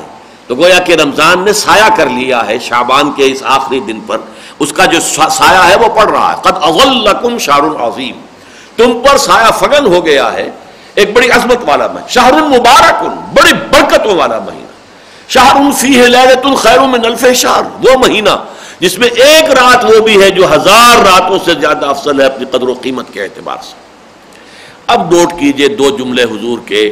جعل اللہ سیامہ فریضتن و قیام تتوعن اللہ تعالی نے قرار دیا ہے اس مہینے میں روزہ رکھنا فرض اور اس کی راتوں میں جاگنا، کھڑے رہنا تمہاری مرضی پر تتبعن اس کو فرض نہیں کیا۔ لیکن نوٹ کیجیے کہ شروع میں لفظ ہے جالا جال اللہ۔ ہو ویسے تو یہ کہ رات کی عبادت ہے تحجد ہے، رات کو کھڑے ہونا ہے یہ بقیہ جو مہینے ہیں آپ وہ شوال میں بھی اور شابان میں بھی اور ذوقادہ میں بھی اور ذوالحجہ میں بھی اور محرم میں بھی سفر میں بھی جب بھی کرے بہت بڑی بات ہے۔ تحجد ہے جس کا الزام جب چاہیں۔ لیکن یہاں لفظ جال آگے، مجعول کے سیگے میں گویا کہ اس کے مفول دونوں ہو گئے۔ لیکن ایک کا مجعول ہونا جو ہے فرض کے درجے میں۔ جال اللہ سیام فریضتن اللہ تعالیٰ نے ٹھہرا دیا ہے، مقرر کر دیا ہے، اس کے اندر روزہ رکھنا فرض۔ وہ قیام ہی تتوان اور اس کی راتوں کو کھڑے رہنا تمہاری مرضی پر تتو پر۔ تم اگر چاہو، یہ فرض نہیں کیا گیا۔ اگرچہ اس کو تتو خاص اس درجے میں ہم نہیں کہیں گے کہ بالکل نفل کہہ دیں، اس لیے کہ حضور نے اس کا التظام کیا۔ حضور نے اس کی تشویق و ترغیب دلائی۔ لہذا صحابہ کرام نے اس پر عمل کیا۔ پھر یہ کہ حضرت عمر رضی اللہ تعالیٰ عنہ نے پھر ایک مسلحت عامہ کے لیے یہ تراویح کا نظام با جماعت مقرر کر دیا۔ لہذا یہ کہ اس میں یہ تو بحث ہو سکتی ہے کہ یہ واجب ہو گئی ہے نماز تراویح یا یہ کہ یہ ابھی سنت موقع کے درجے میں لیکن بہرحال سنت ہے، اس میں کسی شک و شبے کی گنجائش نہیں۔ تو یہ دو پروگرام اب ہو گئے۔ یہی وجہ ہے کہ جو متفق علیہ روایت ہے، جو کہ بخاری اور مسلم دونوں میں حضرت ابو حریر رضی اللہ تعالیٰ عنہ سے۔ وہاں آپ دیکھیں گے یہ دونوں لفظ آتے ہیں بالکل پیرل حضور نے فرمایا، من سام رمضان ایمان احتساب غفر له ما تقدم من ذنبه. ومن قام رمضان ایمان احتساب غفر له ما تقدم من ذنبه. جس نے روزے رکھے یا روزہ رکھا ماہ رمضان کے دوران اس ایمان کے ساتھ، اور اللہ تعالیٰ سے اس کا اجر و ثواب مانگنے اور طلب کرنے کی نیت کے ساتھ، اس کے پچھلے تمام گناہ معاف ہو جائیں گے۔ اور جو کھڑا رہا رمضان کی راتوں میں، اسی ایمان اور احتساب کے ساتھ، غفر له ما تقدم من ذنبه ومن قام ليله القدر، ایمان اور احتساب، غفر له ما تقدم من ذنبه اب ظاہر بات ہے، قیام اللیل جو ہے، وہ ایک گھنٹے کی تراوی جو ہے، وہ اس کا تقاضا پورا نہیں ہوتا۔ قیام اللیل کا نصاب تو جو ہے، وہ تو سورہ مزمل میں ہے۔ لفظ وہی آیا ہے۔ یا ایوہ المزمل قم اللیل الا قلیلا نصفہ اب انقص منہ قلیلا او زد علیہ ورتل القرآن ترتیلا۔ اور آخر میں اس پہلے رکوع کے فرمایا، بلکہ دوسرے رکوع کے شروع میں، ان ربک یعلم انک تقوم ادنا من ثلثی اللیل ونصفہ وثلثہ وطائفۃ من الذین معک۔ تو کم سے کم مقدار ایک تہائی شب بنتی ہے۔ لیکن یہ کہ اصل جو نصاب ہے وہ آدھی شب، آدھی رات۔ اور یہ کہ آدمی اور ذرا بڑھے اور تو دو تہائی رات ہو جائے۔ تو یہ ہے در حقیقت نصاب قیام اللیل کا۔ اس سے کم پر قیام اللیل کا انتباق یا اطلاق نہیں ہو سکتا۔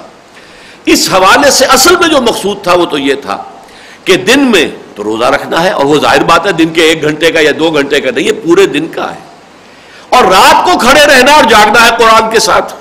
وہ بھی ظاہر بات ہے کہ ایک گھنٹے کا یا دو گھنٹے کا نہیں ہو سکتا، بلکہ یہ کہ رات کا معتدب حصہ جو ہے قرآن کے ساتھ جاگنے میں صرف ہو۔ یہ ہے کہ جس کی ترغیب دلائی گئی۔ چنانچہ ایک اور حدیث ہے۔ اسے بھی امام بحقی لائے ہیں اپنی شعب الایمان میں۔ حضرت عبداللہ ابن عمر ابن العاص رضی اللہ تعالی عنہما اس کے راوی ہیں۔ حضور فرماتے ہیں، القرآن و سیام یشفان للعبد۔ روزہ اور قرآن بندے کے حق میں شفاعت کریں گے، سفارش کریں گے۔ یقول السیام و روزہ یہ کہے گا، اے رب منا تو تاما و شہبات بن نہار اے اللہ، اے رب، میں نے تیرے اس بندے کو دن کے وقت کھانے پینے سے اور اپنی خواہش نفس سے، جنسی خواہش سے روک کے رکھا۔ میری وجہ سے رکا رہا۔ بس میری شفاعت اس کے حق میں قبول فرما۔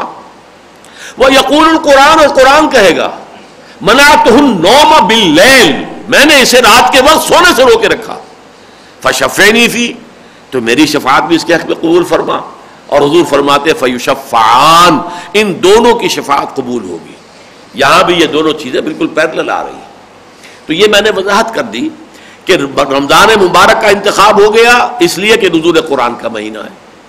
اچھا اس کا خاص تقاضا جو ہے وہ قرآن میں بیان نہیں کیا گیا۔ اسے سنت پر چھوڑ دیا گیا حضور صلی اللہ علیہ وسلم کے لیے۔ اس لیے کہ دین در حقیقت دو چیزوں کے مجموعے کا نام ہے۔ کتاب اللہ و سنت رسول ہی صلی اللہ علیہ وسلم۔ اس اعتبار سے اس میں جو ہے زیادہ فرق نہیں ہے، لیکن بہرحال اس کا فرق ہے کہ ایک چیز فرض ہے، وہ تو ہر حال میں آپ کو ادا کرنی ہے۔ لیکن ایک چیز یہ ہے کہ جس میں اگرچہ کوشش ہونی چاہیے کہ رات کا اکثر حصہ دو تہائی، آدھی رات، کم سے کم ایک تہائی رات جو ہے انسان قرآن کے ساتھ جاگے۔ اور یہی معمول صحابہ کا تھا، حضور کا تھا۔ اگرچہ حضور نے صرف تین دن نماز باجماعت جو ہے تراوی کی ادا کروائی ہے صحابہ کو۔ اس کے بعد چوتھے دن جو ہے صحابہ کھنگارتے بھی رہے کہ حضور برآمد ہو جائیں اپنے حجرے سے۔ اور گمان غالب یہ ہے کہ آپ نے تحجد کے وقت ہی عشاء کے ساتھ متصل نہیں بلکہ بعد میں، کچھ تھوڑے عرصے کے بعد۔ اس کے بعد آپ نے یہ نماز پڑھائی۔ لیکن تین دن۔ چوتھے دن صحابہ جو ہے کوئی اشارے کرتے رہے کہ حضور نکل آئیں، برآمد ہو جائیں حضور نہیں آئے۔ اگلی صبح آپ نے فرمایا کہ دیکھو، اگر میں نے اس کو تواتر کے ساتھ تمہیں یہ نماز با جماعت پڑھائی تو یہ تم پر فرض ہو جائے گی۔ لہذا جو ڈائریکشن ہے وہ دے دی گئی۔ پوائنٹر جو ہے وہ تو عطا کر دیا گیا۔ مطلوب تو یہ ہے، مقصود یہ ہے، لیکن اسے فرض نہیں کرنا ہے۔ اس لیے کہ امت کے بہت بڑی تعداد میں لوگ ایسے ہوں گے جن کے لیے یہ جھیلنا مشکل ہو جائے گا۔ جیسے قیام اللیل کا جو حکم تھا، جب وہ منسوخ ہوا ہے۔ اللہ تعالیٰ کے علم میں ہے، علم ان سیکون منکم مروا وآخرون یضربون فی الارض یبتغون من فضل اللہ، وآخرون یقاتلون فی سبیل اللہ۔ اب ایسے بھی لوگ ہوں گے جو بیمار ہوں گے، اللہ کے علم میں ہے۔ ایسے بھی ہوں گے جو زمین میں سفر کر رہے ہوں گے، معاش کے لیے، تلاش کے لیے، کاروبار کے لیے۔ اور ایسے بھی ہوں گے جو اللہ کے لیے، اللہ کی راہ میں قتال کریں گے۔ تو اب یہ قیام اللیل کا حکم جو ہے، یہ مستقل اور دائم نہیں رکھا جا سکتا۔ فقرا ما تیسر من، جتنا ممکن ہو سکے تم قرآن پڑھ لیا کرو۔ وہ عقیم الصلاۃ و آت الزکات اور اس کا بدل ہم تمہیں یہ دے رہے ہیں کہ نماز قائم کرو زکوٰۃ ادا کرو۔ واقرد اللہ قرض حسنا اللہ تعالیٰ کو اچھا قرض جو ہے وہ دیتے رہو، اللہ کے لیے انفاق کرتے رہو، اللہ کے دین کے لیے مار خرچ کرتے رہو۔ وما تقدموا لانفسكم من خير تجدوه عند الله هو خيرا واعظم اجرا واستغفر الله عند الله غفور رحيم۔ تو اس طریقے سے وہاں پر بھی جو ہے وہ حکم منسوخ ہوا اور یہاں پر بھی جو ہے اس معاملے کے اندر اس میں جو ہے سختی نہیں کی گئی، تشویق و ترغیب تو آ گئی۔ وہ برقرار ہے۔ لیکن یہ معاملہ پھر حضرت عمر نے کیا ہے رضی اللہ تعالیٰ عنہ کہ وہ اپنے عہد خلافت میں ایک روز جب مسجد میں داخل ہوئے تو آپ نے دیکھا کہ مختلف ٹولیوں میں لوگ علیحدہ علیحدہ کوئی اس کونے میں کھڑے ہیں، کچھ لوگ یہ ہیں جو حفاظ جو تھے، وہ قرآن پڑھ رہے ہیں، کچھ لوگ ان کے پیچھے کھڑے ہوئے سن رہے ہیں نماز کی شکل میں۔ تو ان کا کیا ہی اچھا ہو کہ ایک ہی امام کے پیچھے ان کو جمع کر دیا جائے۔ لہذا یہ ان کا اجتہاد ہے۔ اور یہ اجتہاد چونکہ خلیفہ راشد کا ہے۔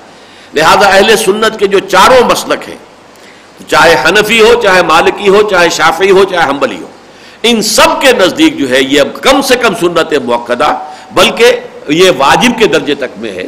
اس لیے کہ حضور نے فرمایا، علیکم بسنتی و سنت الخلفاء راشدین المہدیین۔ تمہارے ذمے ہے کہ تم پیروی کرو میری سنت کی بھی اور میرے خلفاء راشدین کی سنت کی بھی۔ لیکن یہ کہ پھر اس کو اور دوسرے یہ کیا گیا کہ اسے متصل کر دیا عشاء کے ساتھ۔ تاکہ عشاء کے ساتھ آدمی جو ہے، اور یہ کام ہر شخص کر سکتا ہے، مزدور بھی کر سکتا ہے، جو شخص پورے دن جو ہے کام کرتا رہا ہے، وہ بھی عشاء کے ساتھ ایک گھنٹہ اضافی لگا دینا، یہ کوئی مشکل کام نہیں ہے، یہ ہر شخص کر سکتا ہے۔ تو جیسے کہتے ہیں، مالا یوتر کو مالا یدر کو کلو لا یوتر کو کلو جو شے پوری کی پوری حاصل نہ کی جا سکے، اسے پوری کی پوری کو چھوڑ بھی نہیں دینا چاہیے۔ جتنی حاصل ہو سکتے اتنی تو حاصل کر لی جائے۔ تو اگر یہ تہائی شب، نصف شب، دو تہائی شب جاگنا ممکن نہیں ہے، تو کم سے کم یہ کہ یہ ایک گھنٹہ تو لگا لیا کرو کہ اس میں تم جو ہے وہ بیس رکعتوں میں یا بعض جگہوں پر یہ چھتیس رکعتوں تک آتا ہے۔ جو امام مالک کی جو فقہ ہے، فقہ مالک کیا اس کے اندر چھتیس رکعتیں بھی ہیں۔ لیکن یہ کہ عام طور پر بیس ہی کا معاملہ ہے۔ چنانچہ حنبلی فقہ جو ہے، کہ جو یوں سمجھیے کہ اہل حدیث فقہ سے نزدیک ترین ہے۔ امام احمد ابن حنبل جو ہے ان چاروں ائمہ میں سے سب سے جو بعد کے ہیں، وہ امام احمد ابن حنبل ہیں۔ جن کے سامنے امام اعظم کے اشتہادات بھی موجود تھے، امام مالک کے اشتہادات بھی موجود تھے، امام شافی کے اشتہادات بھی موجود تھے۔ تو گویا کے مؤخر ہونے کے نتیجے میں انہیں یہ فائدہ ہوا کہ ان سب کے اشتہادات بھی ان کے سامنے تھے، ان پر غور کر کے انہوں نے ایک رائے قائم کی۔ ان کے نزدیک بھی بیس رکتیں ہیں۔ چنانچہ بیس ہی رکتیں ہیں کہ جو حرمین شریفین میں، مسجد حرام میں بھی، مسجد نبوی میں بھی مکے میں بھی اور مدینہ منورہ میں بیس رکتیں ادا کی جاتی ہیں۔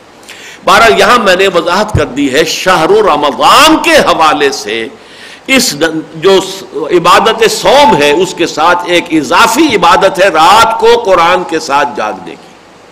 جس میں کہ مقصود تو یہ ہے کہ کم سے کم تہائی شب انسان جو ہے بسر کرے نماز، قرآن کے ساتھ، قرآن پڑھے، قرآن سیکھے، قرآن سنے۔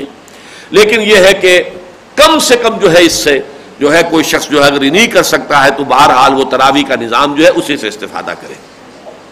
شہر رمضان الذي انزل فيه القرآن هدى للناس وبينات من الهدى والفرقان فمن شهد منكم الشهر فليصم۔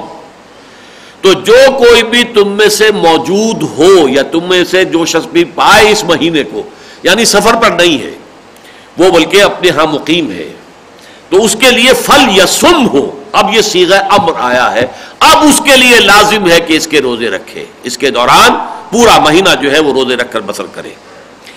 البتہ جو پہلی رعایت تھی اسے دوبارہ دہرا دیا۔ اے، یہ رعایت برقرار رہے گی۔ ومن کان مریض او علی سفر فعدت من ایام اخر جو کوئی بیمار ہو یا سفر پر ہو، اور یہ میں نے عرض کیا تھا کہ یہ جو تکرار ہے، اسی نے میرے ذہن کو ادھر راغب کیا تھا۔ کہ یہ دونوں جو ہے سوم رمضان سے متعلق نہیں ہو سکتی باتیں، بلکہ یہ مختلف اوقات میں نازل ہونے والے احکام ہیں۔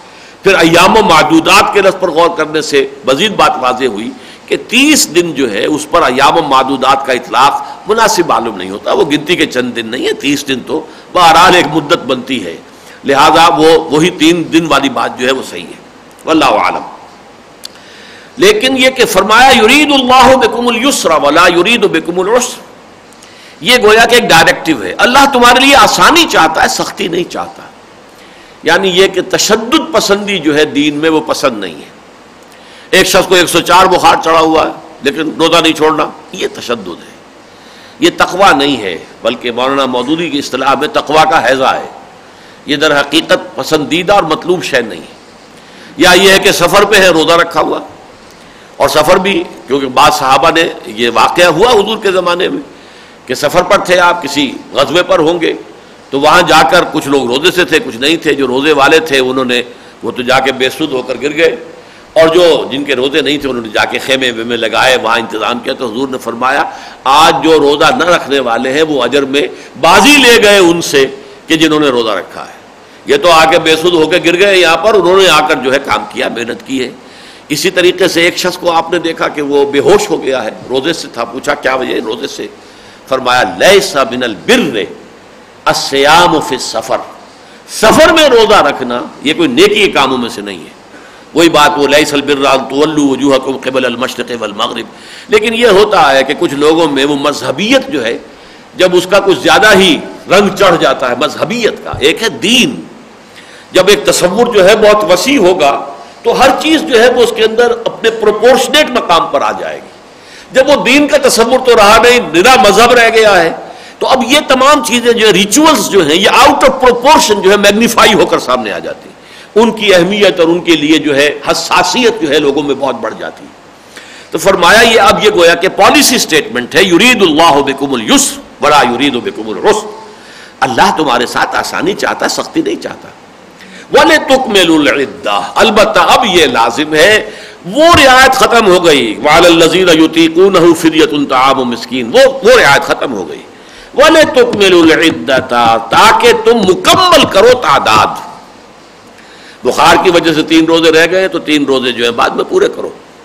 سفر کی وجہ سے کچھ روزے قضا ہو گئے تو بعد میں پورے۔ اب تعداد پوری کرنی ہوگی۔ اگر انتیس کا رمضان تھا تو انتیس کی تعداد پوری کرنی ہوگی۔ تیس کا رمضان تھا تو تیس کی تعداد پوری کرنی ہوگی۔ اب وہ دوسری رعایت ختم ہو گئی۔ والے تو کبر اللہ علامہ ہداکم اور تاکہ تم اللہ کی کبریائی کا اعلان کرو، تکبیر کرو اللہ کی، اس پر کہ جو تمہیں ہدایت اس نے عطا کی ہے۔ اب ایک تو اس تکبیر پر عمل ہم کرتے ہیں عیدین میں۔ جاتے، آتے، تکبیر پڑھتے ہوئے جانا، تکبیر پڑھتے ہوئے آنا، اللہ اکبر اللہ اکبر، لا الہ الا اللہ اللہ اکبر اللہ اکبر اللہ الحمد۔ یہ تکبیر ہے۔ پھر جب ہم نمازیں پڑھتے ہیں، عید الاضحیٰ کی ہو یا عید الفطر کی ہو تو اضافی تکبیریں ہوتی ہیں، چھ تکبیریں اضافی تین پہلی رکعت میں، تین بعد میں۔ لیکن تکبیر بمانی اللہ کو بڑا کرنا، اللہ کی بڑائی کا نظام قائم کرنا، اس کے حوالے سے اس کا تعلق جڑ جائے گا، اس سے اگلے رکوع میں مضمون آ رہا، قتال فی سبیل اللہ کا۔ تکون فتنت یقون الدین اللہ اب جنگ جاری رکھو۔ یہاں تک کہ فتنہ ختم ہو جائے اور دین اللہ کے لیے ہو جائے خالص۔ اللہ کی حکومت قائم ہو جائے۔ اسی طرح جب سورہ حج میں یہ الفاظ آئے ہیں بولے تو کبر اللہ علامہ ہداکم تو اس کے فوراً بعد قتال کا حکم ہے۔ اوزن للذین یقاتلون بانہم ظلموا وان اللہ علی نصرہم لقدیر تو اس اعتبار سے وہ جو تکبیر رب کی عملی تحریک اور جد و جہد جاری تھی، اس کا جو آخری مرحلہ تھا قتال، اس کی طرف بھی ایک پوائنٹر ہے، اس کی طرف بھی ایک اشارہ کیا جا رہا ہے۔ یہ روزے کی سختی بھی تمہیں در حقیقت اس لیے جو ہے تم پر ڈالی جا رہی ہے کہ جنگ کی سختیاں جو ہیں جھیلنے کے قابل ہو جاؤ۔ حین الباس، آیت البر بھی ختم ہوئی تھی اسی پر۔ وہ صابرین افل باسائے حین الباس جنگ کے وقت، جنگ کی سختیوں کو جھیلنے کی تمہارے اندر صلاحیت پیدا ہو جائے۔ تو اس حوالے سے یہ جو احکام حج آ رہے ہیں، سورہ حج میں، یا احکام سوم یہاں آئے، دونوں میں یہ ہے بولے تو کبر اللہ علامہ ہداکم و تشکرون اور تاکہ تم شکر کرو۔ یہ تاکہ جو ہے اس کو سمجھنے کے لیے تھوڑا سا غور کرنا پڑے گا۔ شکر کسے کہتے ہیں؟ کسی نعمت کے نعمت ہونے کا احساس ہو جائے، اس کی قدر و قیمت کا ادراک ہو جائے، یہ ہے شکر بالقلب۔ امام راغب نے شکر کے تین درجے قائم کیے۔ ویسے یہ لفظ جو آتا ہے عربی لغت میں، عین شکرا۔ ایک ایسا چشمہ ہے جس میں سے پانی ابل رہا ہے۔ کوئی شے جو ہے اندر سے خوب ابل ابل رہی ہے۔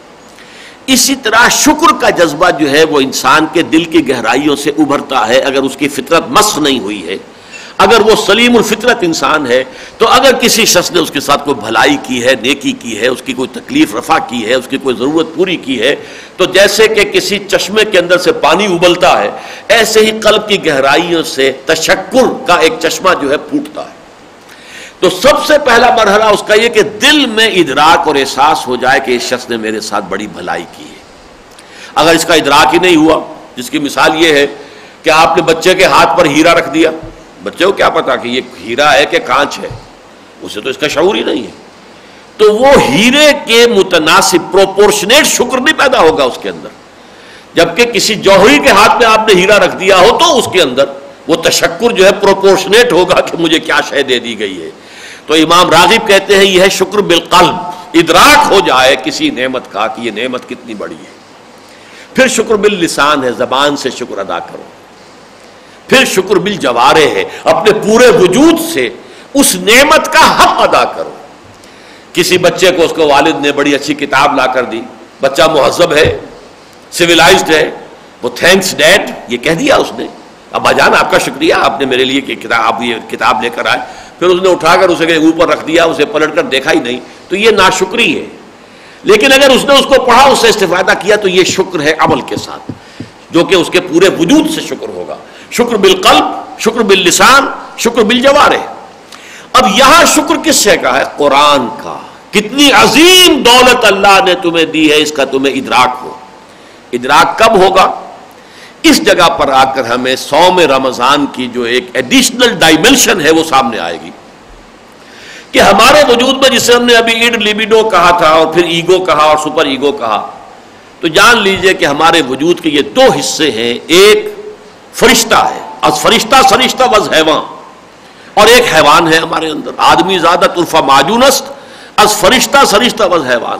ایک روح ربانی ہے جو آسمان سے آئی ہے، جو ہمیں اوپر کھینچتی ہے، نیکی کے لیے، بھلائی کے لیے، اللہ کا قرب حاصل کرنے کے لیے۔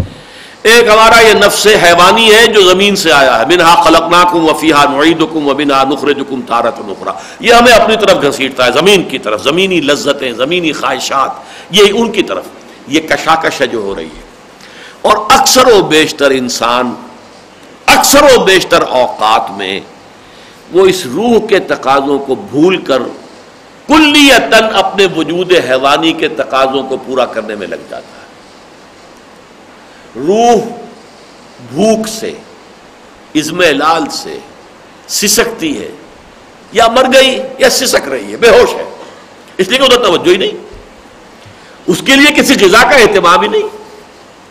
پیٹ کھانے پہ مانگتا ہے، جسم کی غذا ہم جو ہے فراہم کرتے ہیں۔ جس کے لیے کتنی بڑی سے بڑی محنت اور مشقت کرنے کو تیار ہے ذرا سا یہاں ایک فنسی نکل آئے تو اس کے علاج کے لیے جو ہے بھاگے پھریں گے اور اس کے لیے جو ہے کچھ نہ کچھ کریں گے۔ وہ اینٹی بایوٹکس لیں گے، کہیں کوئی چیرا دلوائیں گے، کچھ اور کریں۔ گے لیکن روح کا تو فکر ہی نہیں۔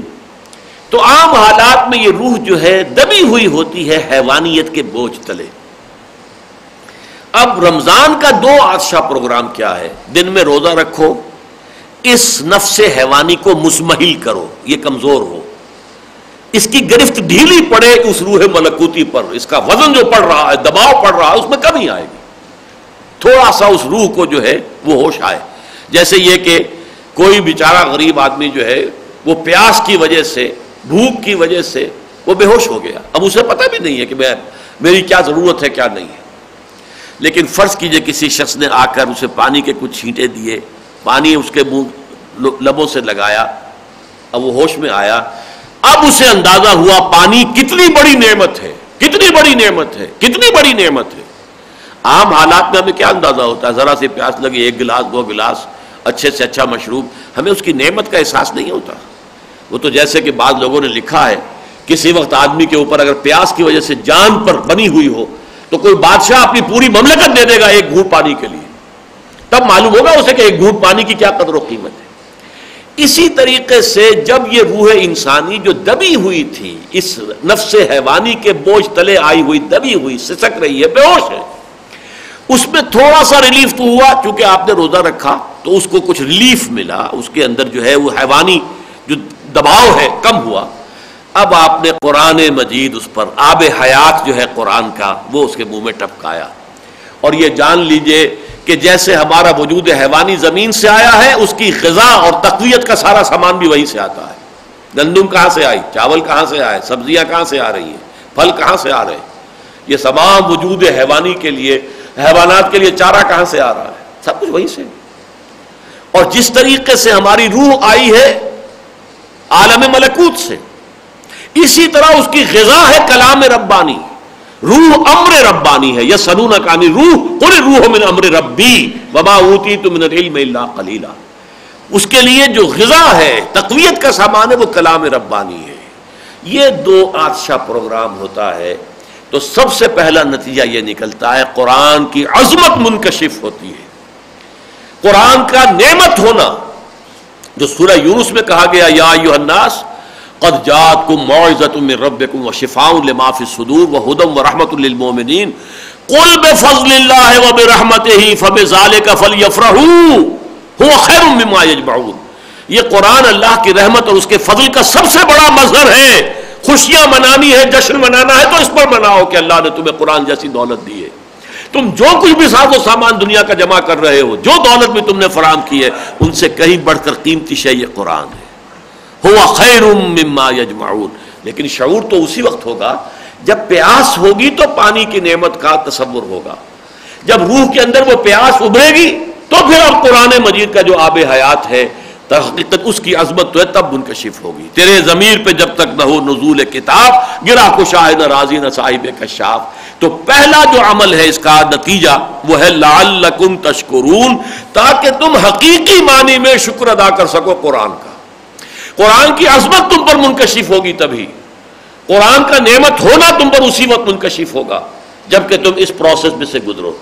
اور اسی کے ساتھ ذہن میں جیسے کہ میں نے پہلے بھی جوڑ ملا دیا تھا، کہ قرآن مجید یہاں کہتا ہے ہدل للناس اور سورہ بقرہ کے شروع میں کہتا ہے ہدل للمتقین تو گویا کہ سوم کی عبادت ہے تقوا کے لیے، تو یہ جو ہے ٹرائنگل مکمل ہو گئی۔ تاکہ تم قرآن سے تقوا حاصل کرو تاکہ تم روزے سے تقوا حاصل کرو تقوا سے قرآن حاصل کرو اور قرآن کی عظمت جو ہے، اس سے تم واقف ہو جاؤ، وہ تم پر منکشف ہو جائے۔ اس حوالے سے یہ پہلا لفظ آیا ہے، لعلکم تشکرون، تاکہ تمہارے اندر قرآن کی عظمت حقیقت منکشف ہو جائے تم پر اور صحیح معنی میں شکر ادا کر سکو تم اللہ کا اس عظیم نعمت پر کہ جو قرآن کی شکل میں اللہ نے تمہیں عطا فرمائی۔ اور یہ بھی نوٹ کر لیجیے کہ اللہ تعالیٰ نے خود بھی اپنی تعریف کی ہے اور گویا کہ ہمیں تلقین کی ہے۔ الحمد للہ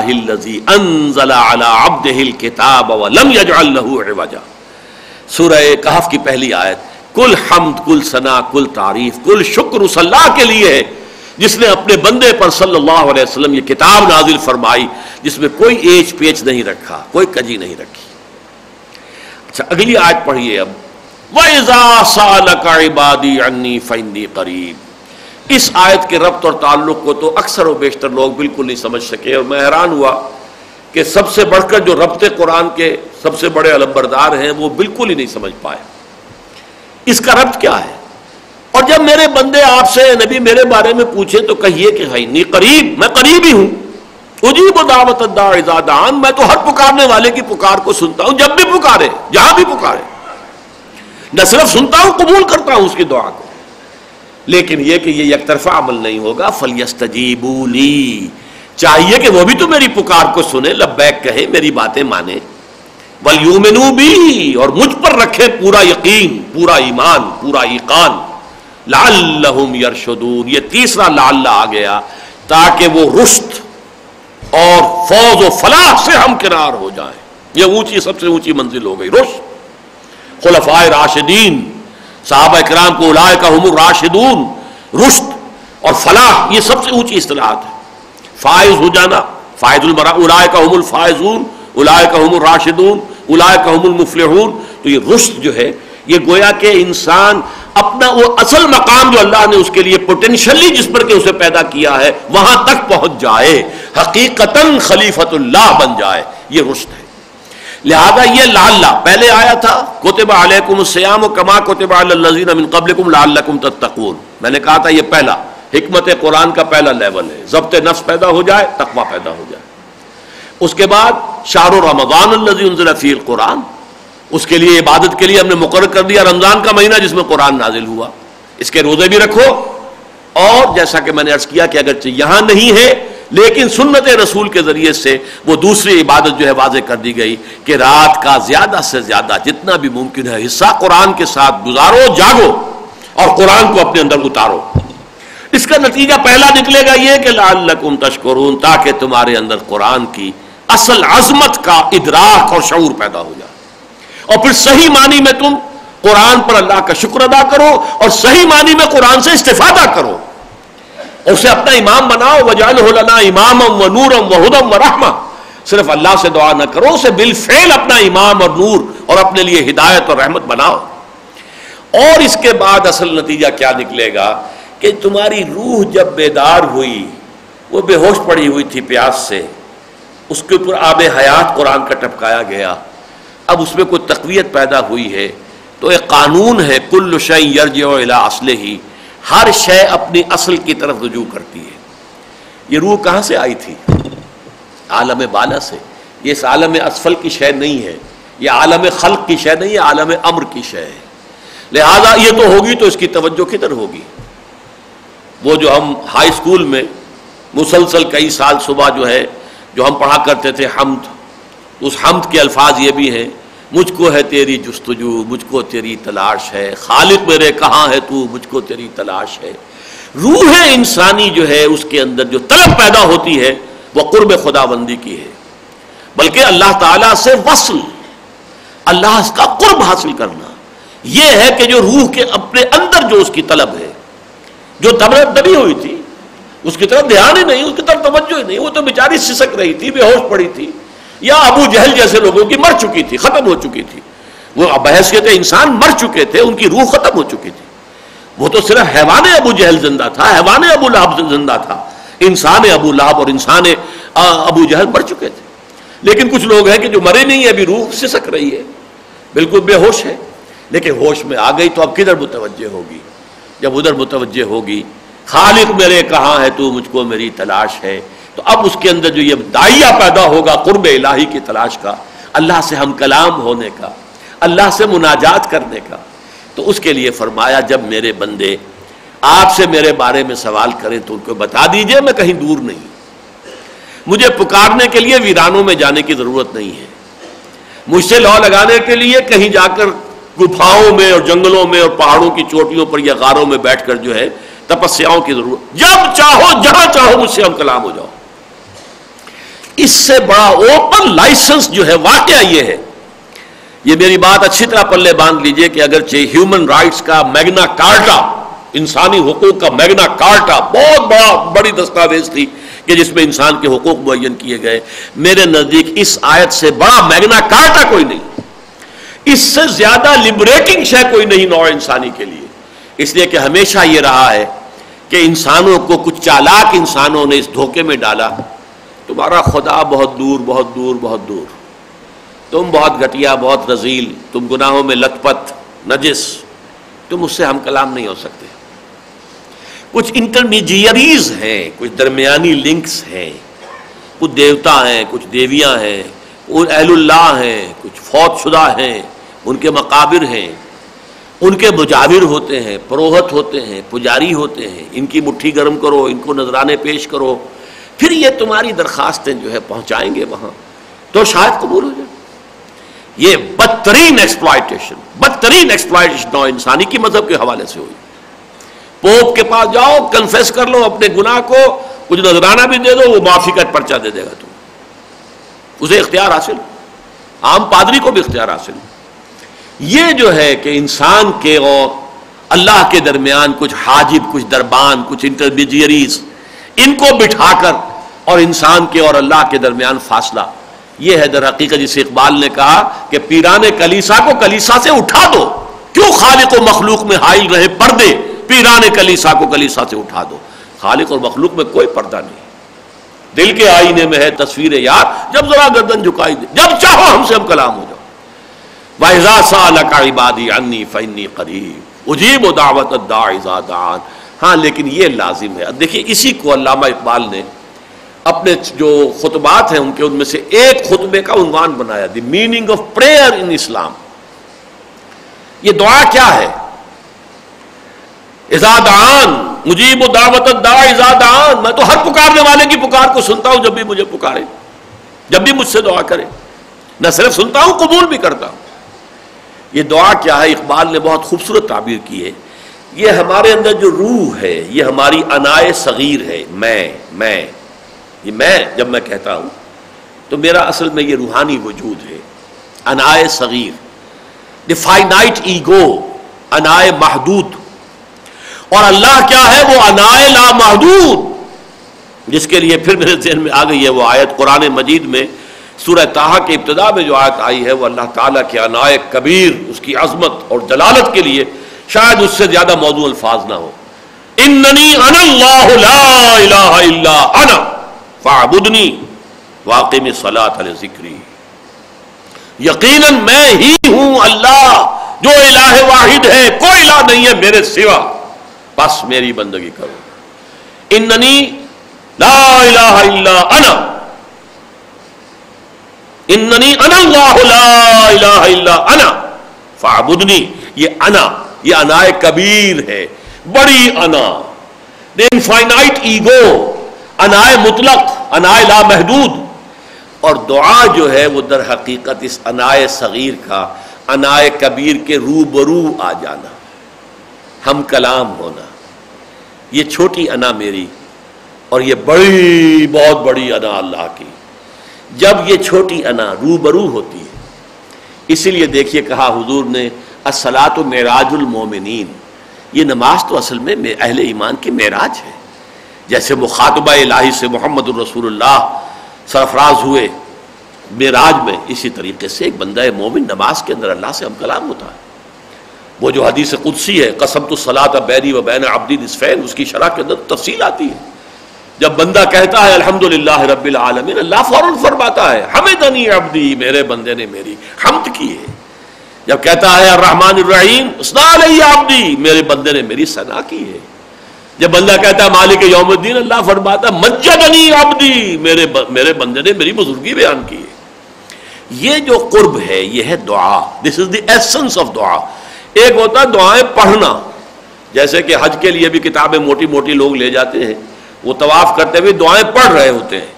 وہ دعا کا پڑھنا اور ہے، دعا کا مانگنا، دعا میں ہم کلام ہونا اللہ سے، یہ بالکل دوسری شے چاہے وہ ایک ہی دعا ہے کہ جو پڑھی جاتی ہے رکن یمانی اور پھر وہ جو سب سے بڑا رکن ہے جہاں پہ کہ حضرت اسود ہے، وہ اگلے رکو میں وہ آ بھی جائے گی، بلکہ اس سے اگلے رکو میں ربنا آتنا فی الدنیا حسنتم وفی الاخرت حسنتم وقنا عذاب النار۔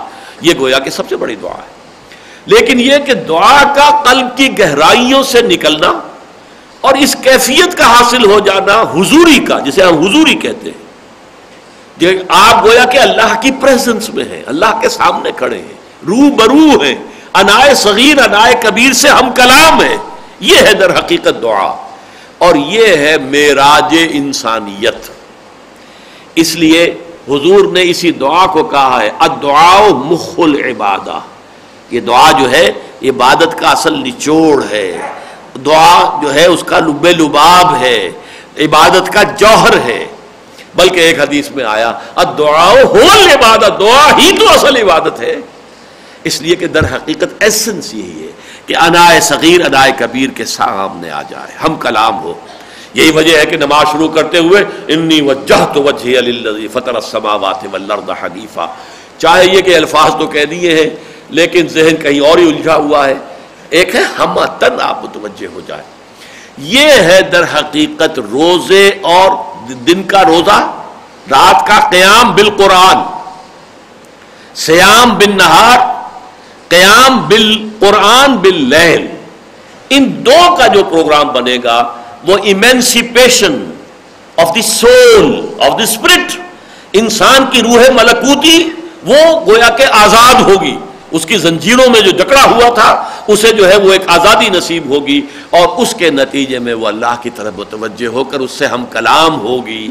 اور یہ ہے رشت لیکن اس کے لیے جو شرط لازم ہے، وہ صرف ایک۔ فل یو مینو بی فل یستجیبولی ول یو میرا حکم بھی مانو، یہ دو طرفہ معاملہ ہوگا میرے ساتھ یک طرفہ نہیں۔ ان تنسر اللہ ینسرکم اگر تم اللہ کی مدد کرو گے، اللہ تمہاری مدد کرے گا۔ فسکرونی ازکرکم یہ ہم پڑھ چکے ہیں۔ تم مجھے یاد رکھو، میں تمہیں یاد رکھوں گا۔ تم میری طرف چل کر آؤ گے، میں دوڑ کر آؤں گا۔ تم بارش بھراؤ گے، میں ہاتھ بھراؤں گا۔ تم اپنا روح پھیر لو گے، میں بھی پھیر لوں گا۔ تم دوبارہ رجوع کرو گے، میں بھی رجوع کروں گا۔ طواب اللہ بھی ہے طواب بندہ بھی ہے۔ شکر تم کرو گے، میں بھی کروں گا۔ شکور اللہ بھی ہے، شکور بندہ بھی ہے۔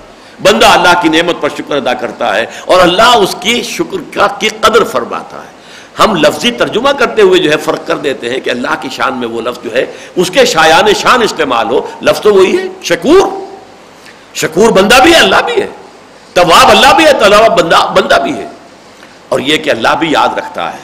اگر میرا بندہ مجھے اپنے دل میں یاد کرتا ہے، میں بھی اسے اپنے دل میں یاد کرتا ہوں۔ اور اگر میرا بندہ میرا ذکر کرتا ہے کسی محفل میں، تو میں اس سے کہیں اعلیٰ اور عرفہ محفل میں ذکر کرتا ہوں، ملائکہ مقربین کی محفل میں کہ میرا بندہ اس وقت میرا ذکر کر رہا ہے۔ یہ جو مضمون ہے، اس کے بارے میں میں عرض کر دوں کہ یہ جو میرا کتاب چاہے، عظمت سوم اب اس موضوع پر اس سے زیادہ بیان کرنا اس وقت ممکن نہیں تھا۔ لیکن یہ وہ اٹھارہ بیس صفحات کا کتاب چاہے، میں یہ مشورہ دوں گا کہ ضرور اس موقع پر اس کو پڑھ لیں۔ حکمت و احکام سوم اگرچہ دو آیتیں رہ گئی ہیں، وہ تو اب اگلی اتوار ہی کو ہوں گی۔ لیکن بہرحال یہ کہ اس میں جو حکمت سوم ہے، اس کے تینوں درجے جو ہیں آج کسی نہ کسی درجے میں بیان ہو گئے ہیں۔ اقول و قول حاضہ وصطفر اللہ علی ولکم ولسائر المسلمین والمسلمات۔